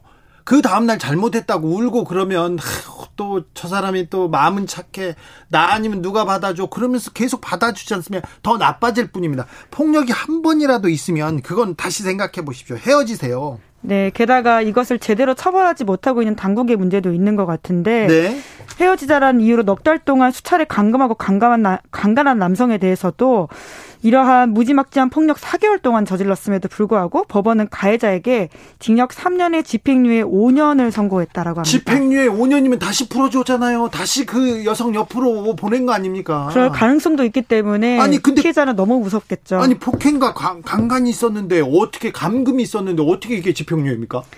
그렇기 때문에 이것에 대한 더욱더 사법부의 인지가 더 필요하다, 견고한 인식들이 중요하다 이런 지적들이 계속 나오고 있습니다. 이게 말이 됩니까, 판사님? 감금이 있었어요, 강간이 있었어요. 그런데 어, 아니 이거는 잡아가야죠. 구속해야죠. 네, 처벌이 제대로 이루어지지 않는다라고 하는 것은 이번 한국일보 보도 104건 중에서도 굉장히 잘 드러나는데요. 네. 집행유예에 그친 경우가 40건에 달한다라고 합니다. 집행유예는 진짜 아무것도 아니에요. 네, 그 세번 중에 한 번이 그렇다라고 볼 수 있죠. 그러니까요. 네. 그 사람들 벌금이라도 아주 엄청나게 때려서 이 사람 한 번만 내가 저 옆, 옆에 그 여자 괴롭히면 큰일 나겠구나. 나 폐가 망신하겠구나. 그렇게 주던가 아니면 격리시켜야 됩니다. 격리시켜야 돼요. 네. 게다가 선처의 이유가 우발적이었다. 가해자가 깊이 반성하고 있다. 이런 식으로 선처하는 경우가 사법부가 많았다라고 하는데 아니 그러면 판사님 앞에서 반성한다고 하지 반성하지 않습니다. 그럼 그리고 우발적이라고 해야지 제가 어떻게 어떻게 계획을 세워 가지고 어떻게 준비해 가지고 그랬습니다. 그렇게 얘기하는 사람이 어디 있습니까, 판사님, 예. 경찰. 아, 선생님들. 더욱더 이러한 사건에 대해서는 엄벌과 경종이 필요한 것으로 보입니다. 네, 막 가해자가 목 조르고 차고 어? 불법 촬영을 했는데도 집행유예라니 이게 말이 안 됩니다. 네, 그런 사건에 대해서도 이번 한국일보 보도에 보면 징역 1년에 집행유예 2년밖에 선고하지 않은 경우가 있다라고 해요. 가해자가 진지하게 반성하고 있다. 이런 것을 재판부가 받아들여서 가벼운 처벌을 한 거죠. 판사님 앞에서는 다 반성해요. 판사님 앞에서만 반성하는 척 합니다. 근데 이거 정말 아 김영민님께서 데이트 폭력이라는 희한한 말을 없애야 돼. 그렇습니다. 데이트하고 폭력하고 어떻게 이게 사랑해서 때렸다 이게 어떻게 말이 만들어집니까? 이건 말도 안 됩니다. 네, 이건 그냥 폭력이죠. 폭력인데 네. 더 나쁜 범죄이고요. 더, 더 나쁜 형태의 폭력이고 더 나쁜 형태의 범죄입니다.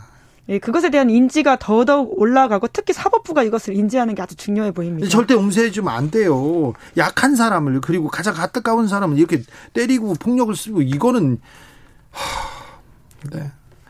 5962님께서 주 기자님 열받으시니까 말을 좀 잘하시네요. 나 그렇습니까? 죄송합니다. 네. 어, 너무 약자를 상대로 한 일이 폭력, 그리고 주변 사람들을 괴롭히는 이런 폭력들이요. 정말 뿌리 뽑아야 됩니다. 더 나쁜 사람들입니다. 절대 한 번이고 이번에 반성했으니까 괜찮겠지. 절대 못 고칩니다. 제 친구 중에 한 친구가요. 그렇게 자기 애인을 때려요. 때리는데 그 다음 날 가서 울어요. 무릎 꿇고. 그러면 또 용서해 줘요. 그래서 제가 그 친구의 여자친구한테 절대 못 고친다. 제 사람 안 된다.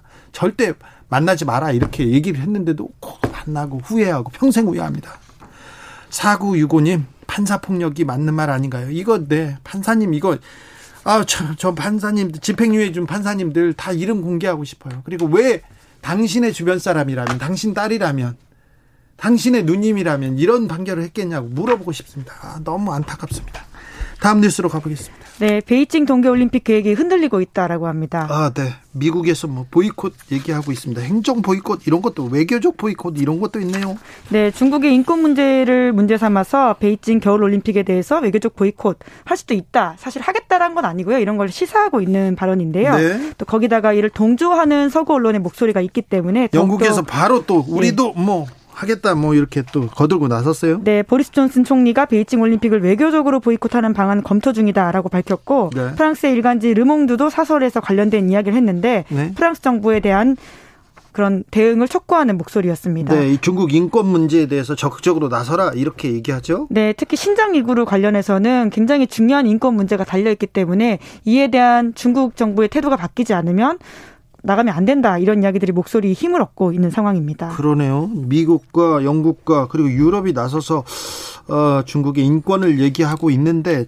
특별히 지금은 그 테니스 스타의 미투 때문에 좀 보이콧 영향이 좀 있어요. 네, IOC도 이 사건을 굉장히 중요하게 언급하고 있기 때문에 더욱더 주목이 되고 있는데요. 네. 지난 2일에 중국 테니스 스타 펑솨이라고 있는데 이 스타가 이 선수가 전 국무원 부총리로부터 성폭행 당했다라는 미투 글을 올렸다라고 합니다. 예. 근데 중요한 건 그 뒤에 행방이 묘연하기 때문에 음. 혹시라도 중국 정부로부터 가해를 당한 게 아니냐 이런 의혹을 사고 있거든요. 최근에 뭐 또 언론에 등, 등장하긴 했으나 이것도 또 믿을 수 없다 이런 얘기가 계속 나오고 있습니다. 네, 중국 관영 매체를 중심으로 이러한 공개석상에서 나타났다라는 이야기 나오고 있는데요. 네. 말씀처럼 그것도 못 믿겠다라는 여론이 아주 큽니다. 이제 그러다 네. 보니까 이런 선수의 안전을 확 확보 확인할 증거를 요구하고 있는 상황이고요. 이런 것들이 확인이 안 된다면 베이직 올림픽에도 영향 미칠 수 있다라고 국제올림픽위원회 IOC가 밝히고 있습니다. 미투에서 미투 운동이 나, 나오자마자 이 사람들을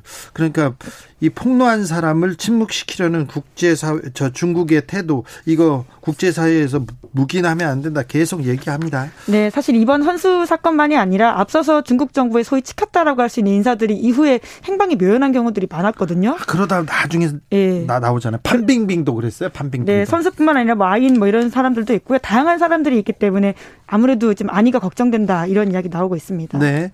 보이콧이 확정돼도 그, 그래도 선수들은 출전하는 거죠? 네, 그렇습니다. 선수단은 경기에 참여할 수 있습니다. 다만 국가원수나 고위급 인사 등으로 이루어진 축하 사절단이 파견되지 않기 때문에 아무래도 한국 정부 입장에서는 다음 베이징 올림픽을 계기로 남북 미중 정상에 모여서 정, 종전 선언하는 것을 좀 기대하는 바가 있는데 이러한 모양새가 안 생길 수도 있다라는 걱정도 나오고 있습니다. 네.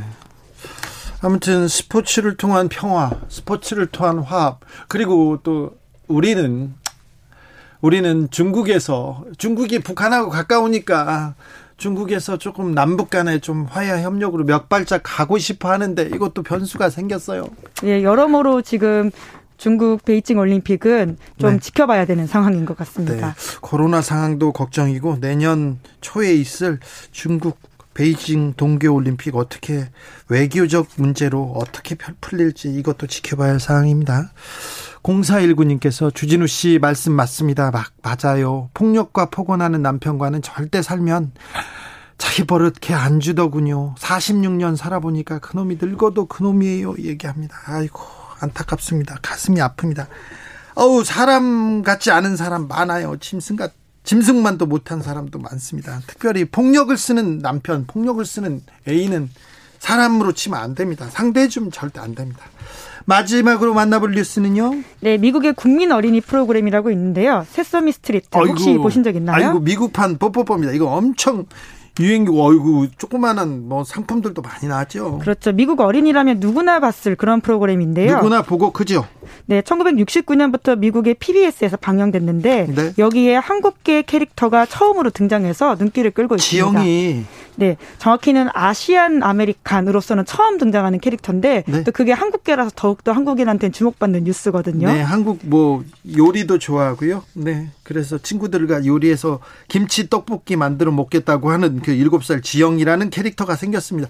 아주 좀 기대가 커요. 네, 그렇죠. 최근에 아시아계 미국인에 대한 혐오 범죄 등이 증가함에 따라서 다양성 포용, 증오 범죄 근절 이러한 기획 의도를 가지고 지영이라는 캐릭터를 만들어냈다라고 밝히고 있는데요. 그런데 이 지형에 대해서 미국 보수파에서 보수 지정에서 발끈한다면서요? 네, 그러니까 일부이긴 한데 그런 목소리가 있습니다. 그리고 트럼프를 중심으로 그런 것들이 더 커지는 경향이 있는 건데요.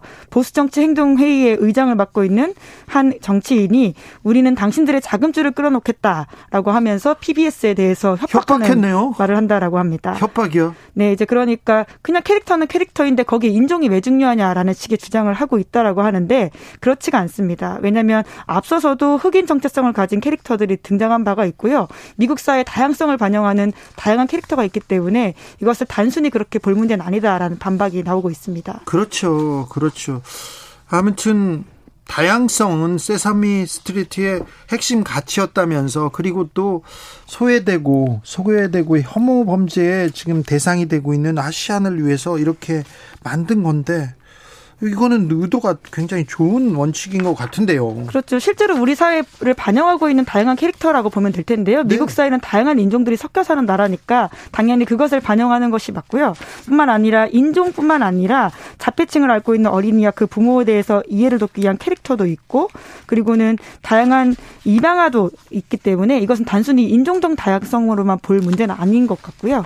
네. 아이들한테 우리가 살고 있는 세상을 다양하게 반영해서 보여주는 하나의 캐릭터라고 이해하면 될 것 같습니다. 그렇죠. 그런데 아무튼 이런 움직임이 있습니다. 또 정치적인 정서와 함께 움직이기 때문에 조금 위험해 보입니다. 예, 트럼프가 특히 그런 것들을 자극시키고 폭발시키는 역할을 하고 있는데 네. 나쁜 정치의 일종이죠. 그렇죠.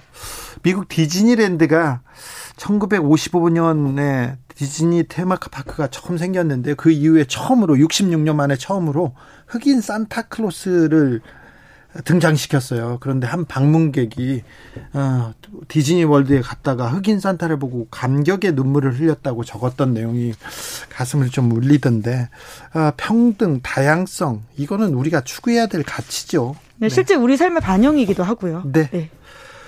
기자들의 수다, 수다 지금까지 시사인 김은지 기자 함께했습니다. 감사합니다. 네, 감사합니다. 0016님께서 환경미화원인데요. 오늘 추워진 날씨에 비까지 내려서 떨어진 낙엽들 와, 물에 젖어가지고 얼마나 껌처럼 바닥에 딱 붙어있던지 평소보다 쓰느라고 너무 힘들었어요. 아이고 그렇겠네요. 참 낙엽이 참 우수수 떨어진다. 뭐 이렇게만 생각했는데 우리 환경미화원들은 또 이런 고생이 고충이 있군요. 네. 감, 항상 감사합니다. 네. 교통정보센터 다녀오겠습니다. 김한나 씨.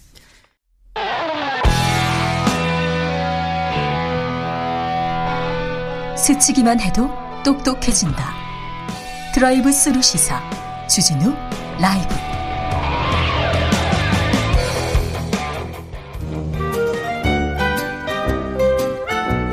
민생이 먼저다. 함께 잘 먹고 잘 사는 법 찾아보겠습니다. 민생과 통하였느냐? 생생민생. 통. 안진아서나 민생생각 안진걸 민생경제연구소장 어서 오세요. 네 안녕하십니까. 까꿍 돌쇠님께서 아따 반팔이구마이 이렇게 하면서 예 하고 싶은 말도 많고 네. 하고 다니는 일도 많기 때문에 덥습니다. 아, 덥습니까? 예, 아직도 반팔 입고 다니는. 물론. 밖에서는 잠바를 네. 입습니다. 네. 예. 자, 오늘은 어떤 얘기부터? 자, 지금 간단히 전국 시장 구청장 협의회에서요. 지방 정부가 하는 좋은 정책 대회라는 데가 있더라고요. 제가 지금 갔다 왔는데. 어, 좋네요. 어, 이렇게 자료집도 완전 짱짱하게 되고요. 네. 보니까 아주 짧게 소개만 하면 일면 서울 중구 같은 경우는 초등 돌봄 맞벌이 부 찾으러 가야 되잖아요, 아이들. 네. 예? 그것을 8시까지 초등학교에서 무려 1000명이 넘는 학생들을 돌봄 교실에서 수용을 하고 있답니다. 네. 그러니까 이런 정책들 너무 칭찬해 줘야 되고요. 광주 광산구 같은 고려인들이 거기 까레스키가 엄청 많이 산대요. 아, 고려인 마을 거기를 있어요. 그렇게 공존하는 네. 그러니까 우리 국민들하고 우리 네. 까레스키들하고 서로 연대하고 협력하는 그런 문화를 만들어냈다고 고려인 그러고요. 보면 또 가슴에 한켠에 좀 미안함이 있었는데 네. 광주에서 잘 정착했다니 배제하고 굉장히. 차별하고 편견이 시달리면 안 되잖아요. 네, 네. 그다음에 경기도 수원시 같은 경우는 비정규직들이 그 노동복지 향상을 위해서 굉장히 애쓰는 게 사례가 발표됐고요. 예.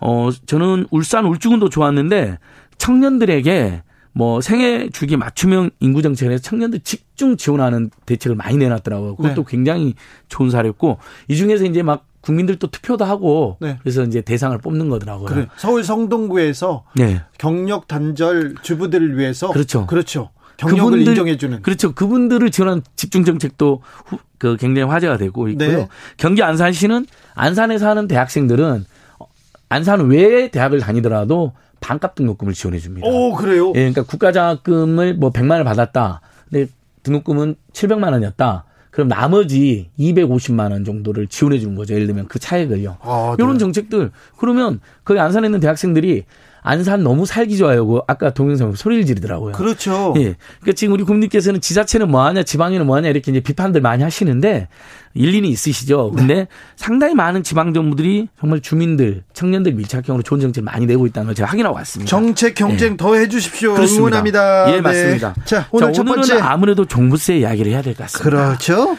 어, 팩트 체크 일단 한국의 언론들 너무 과장이나 겁주기가 심합니다. 뭐 집주인들은 다 세금 폭탄에 시달리는 식으로 보도가 나왔는데 네. 제가 우리 집주인들 위해서 안심시키는 정보를 드릴게요. 이번에 주택분 종부세 고지 인원 94 94만 명입니다. 네. 그 중에서 법인이 6만 2천 명이나 돼요. 네. 빼니까 개인 인별과세잖아요. 종부세가 네. 88만 명입니다. 네. 그래서 2%만 낸다는 말이 그래서 나온 건데 제가 우리 국민 수대로 조사해 보니까 계산해니까 1.7%입니다. 1.7%요? 예, 예. 그 중에서도 대부분의 세금은 누가 내느냐? 다주택자 48.5만 명이 내는데 이 중에서도 3주택 이상자가 41.5만 명입니다. 오. 어. 국민의 1%가 안 됩니다. 네. 이분들이 어 2.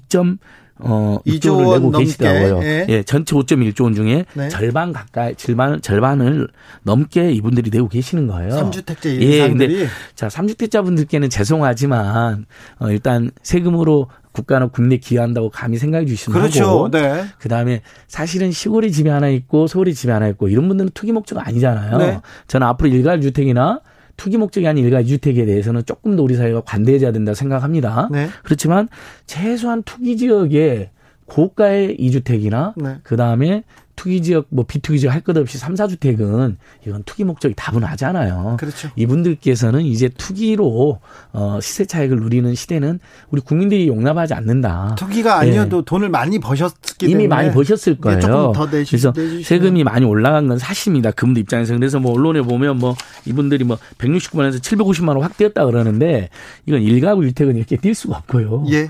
어, 다주택자들만 많이 뛰었다. 세율이 좀 올라갔, 최대 6%까지 올라갔으니까요. 세금은 또 네. 법인이 그리고 또 다, 3주택자 이상이 거의 된 맞습니다. 그리고 법인이 그동안 탈세 목적으로 법인으로 명의를 돌린다거나 네. 법인이 부동산 투기를 하는 일도 많았습니다. 그 6만 2천 개의 법인한테 2.3조가 부과됐습니다. 그러니까 네. 5.1조 중에 또 지금 법인이 부담하는 거하고 다주택자가 부담하는 2.6조 합치면 4.9조가 되잖아요. 네. 그러니까 대부분 거의 대부분은 된다. 네. 그럼 그래서 이제 1, 1세대 1주택자분들이 이제 좀 아, 나는 시세 차익을 노린 것도 아닌데 집값이 올라서 부도 종부세 편입되는 것에 대해서 이제 자 어, 그러면 1주택자다 1주택자들 예. 얼마나 냅니까? 정확히 어 아까 88명 개인이라 하잖아요. 13만 2천 명 정도의 우리 국민들께서 네. 0.2조 원 네. 2천억 정도 내십니다. 네. 근데 어 작년에 비해서 만 명 늘어났습니다. 네. 왜냐하면 집값은 많이 뛰었다고 하지만 어 종부세 기준이 네. 9억에서 11억으로 올라갔습니다. 네. 네. 그럼 공식 가격 11억은 시가는 얼마냐? 네. 다들 궁금해. 16억이 넘어갑니다. 16억이요? 그래서 자, 주변에 지금 우리 애청자들 중에서도 내가 16억 이상의 집에 사는 분들 외에는 종부세 걱정 안 하셔도 됩니다. 그리고 지금 집값이 대세 하락기에 접어들었다는 분석도 많잖아요.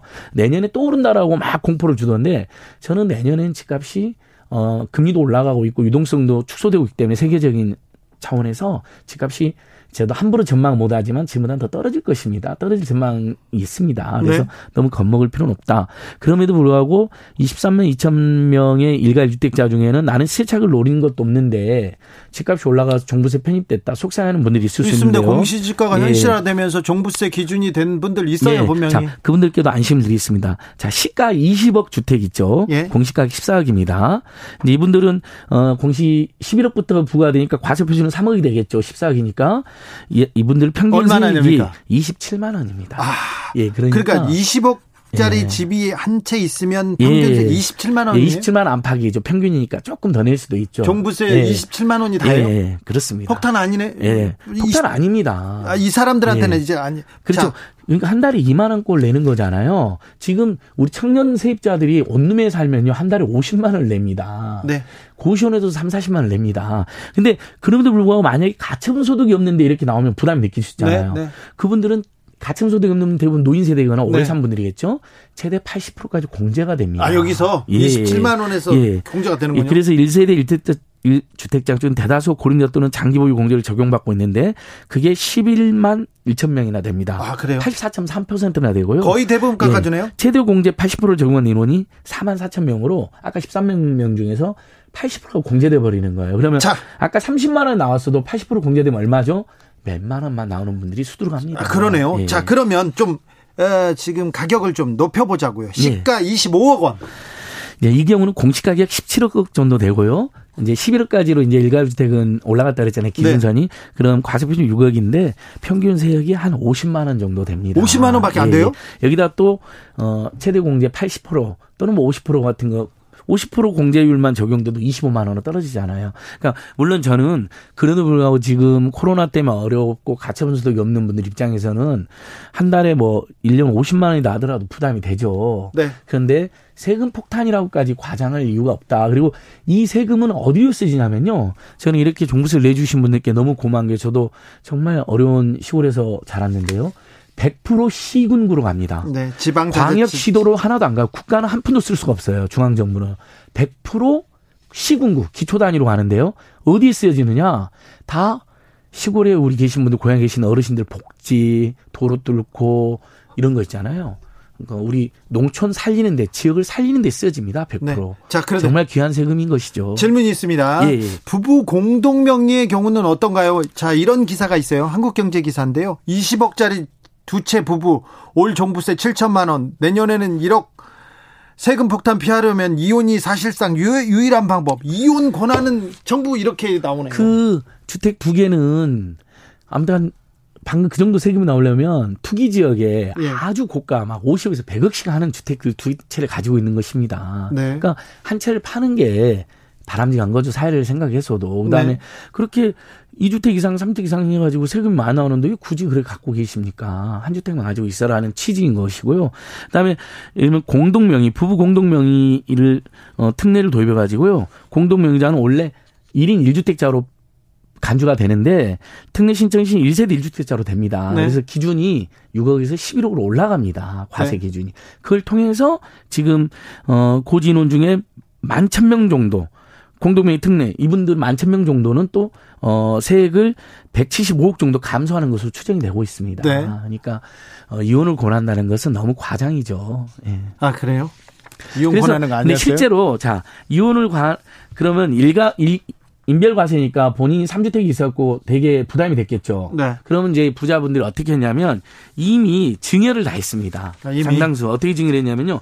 작년에 1구월 증여 건수가 6만 5천 건이었거든요. 네. 올해 증여 건수가 6만 3천 건이 넘습니다. 어, 이거 많이 했네. 그러니까 이것은 사상 최대치입니다. 그동안 네. 우리나라 증여 역사에서. 네. 왜 증여를 했겠어요? 예. 1인 3주택이면 중가가 되기 때문에 네. 어, 배우자나 자식 자식 중 한 명한테 그러면 1인 1주택으로 이렇게 분산이 됐잖아요. 네. 그럼 세금이 확 줄어듭니다. 네. 이혼하는 거 아니잖아요. 네. 예, 그렇게 하면 되는 거죠. 요새 소장님 연탄값이 올랐습니까? 아, 예, 그것도 정말 충격적인데요. 연탄 한 장이 얼마예요? 예, 원래 한 장이 2009년도까지 500원이었는데요. 네. 지금 작년 올해 800원 안팎까지 올라갔습니다. 아, 예. 예. 근데 이제 코로나 때문에 기부도 줄어들었잖아요. 네. 지금도 우리가 연탄으로 사는 가구들이 전국에 8만 1천 가구가 있다고 합니다. 예. 그러니까 근데 연탄 한 장 500원인데 800원이면 300원 거의 두 배 가까이 올라간 거잖아요. 네. 이분들은 대부분 아주 극빈치나 저소득층들이잖아요. 아, 좀 지원이 필요하네요. 당연히 뭐 연탄은행이라든지 사랑연탄하는 운동본부 저도 기부도 하고 그랬었는데 이건 지자체에서 연탄으로 생활하는 분들은 저는 인상분 있잖아요. 연탄각 네. 인상분은 우리 우리 사회가 깔끔하게 지원해 준다. 만약에 세금이 없으면 저는 지자체 그 지자체마다 예를 들면 경상북도에 보니까 어, 연탄호 사는 가구가 경상북도 2만 7천 가구래요. 네. 그럼 경북에서 2만 7천 국의 그 인상 차익 있잖아요. 네. 우리 시민들, 도민들이 기부하자 그러면 저는 이거 며칠이면 다 기부해 주신다고 봅니다. 알겠습니다. 충분히 우리나라가 이 정도는 따뜻하게 커버할 수 있다고 봅니다. 앞으로 회사에서 근로자한테 임금 줄 때 임금 명세서 같이 줘야 된다고요? 예, 그거 그게 당연한 거잖아요. 네. 저는 그렇게 받아본 적이 있어요. 네. 제가 시민들한테 참여했는데 그 최저임금 안팎을 주는데도 그렇게 해주셨거든요. 네. 근데 그걸 의외로 안 하는 데가 많았답니다. 그래서 어, 회사 다닐 때 그거 보는 또 그 재미가 좀 쏠쏠한데. 예, 1999년도에 제가 25만 원을 받고 참여한 데서 눈물을 흘렸던 기억이 납니다. 그때 누가 그렇게 조금밖에 안 줬어요? 아, 뭐 여러 선배님들이 어, 좀 어렵게 살자고 하시더라고요. 근데 자 그래서 이제 뭐냐면 이번부터 적용이 되는데요. 네. 오는 19일 이후부터는 임금을 지급할 때 그때부터는 지금까지는 괜찮아요. 네. 어, 만약에 임금 명세서를 같이 안 주면 500만 원의 과태료가 붙을 수가 아, 있습니다. 아, 네. 그래서 대충 임금 명세서를 준다는 건 뭐냐면 그 고생했다고. 어떻게 임금을 우리가 네. 구성이 되니 자세히 말해줌으로써 그렇죠. 어, 서로 간의 신뢰를 또 제공하는 거거든요. 사용자와 피고용인 네네. 사이에. 그다음에 노동자도 그걸 보면서 혹시 처우 개선을 위해서 어떤 부분을 요구할 수 있는지도 정확히 알 수 있잖아요. 알겠습니다. 이건 너무 좋은 제도입니다. 알겠습니다. 예, 이 정도는 네. 우리 사용자들께서. 충분히 기본으로 해주실 것을 믿습니다. 생생민생통 안진걸 소장 함께했습니다. 감사합니다. 예, 고맙습니다. 오늘도 수고하고 지친 자들이여 여기로 오라. 이곳은 주기자의 시사 맛집 주토피아 주진우 라이브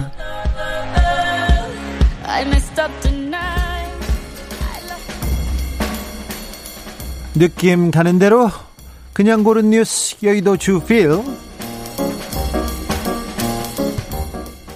반려동물 물건 아니다. 프랑스 2024년부터 펫숍에서 판매 금지. 중앙일보 기사인데요. 프랑스 상원에서 상점에서 개나 고양이들 발, 반려동물을 판매하는 것을 금지 하는 새 동물복지법 통과시켰습니다. 그러니까 사람들이 많이 다니는 거리에 쇼윈도에 강아지들, 고양이들 이렇게 보이지 않습니까? 그거 보고 밖에서 사람 보고 쳐다보고 사진 찍고 저거 사주세요. 이거 판매 목적으로 반, 반려동물 전시하는 거 금지한다고 합니다. 반려견을 키우려면 전문 사육인이나 직접 구입하는 보호시설에서 어, 입양하는 방식 이렇게 취해야 됩니다. 반려동물을 키우려는 사람들 많습니다. 그런데 필요한 책임과 비용, 정보에 대해서도 서류를 제공해야 이제 반려동물을 살 수 있다고 합니다.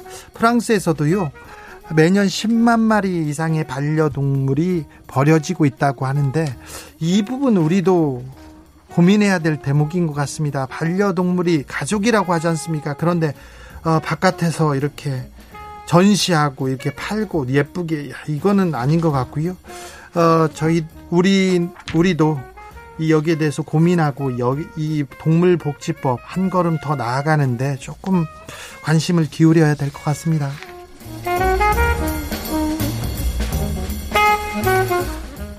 커피 가격까지 밀어올린 이상 기후 현상 한국일보 기사인데요. 최근에 커피 원두 가격이 지난해에 비해서 두 배 가까이 상승했다고 합니다. 브라질에서 올해 가뭄과 한파 때문에 작황이 안 좋아서요. 어, 이상 기후로 원재료 가격이 올라가고요. 그리고 물류난 때문에 또 어려움이 가중되고 있다고 합니다. 그래서 중소규모 카페는 카페에서 커피값 어떻게 하나 이게 걱정이라고 합니다. 다음 달부터 올려야 된다고도 하는데 대형 프랜차이즈는 1년치 계약해 가지고 원두 재고량 충분한데 아, 작은 카페는 그때그때 사서 쓰는데 계속 올라서 어, 커피값도 오른다고 합니다. 라면 업체들도 출고 가격 크게 높였는데요. 13년 만에 가장 큰 폭으로 올랐다고 합니다. 이것도 이상기후 때문에 그렇대요.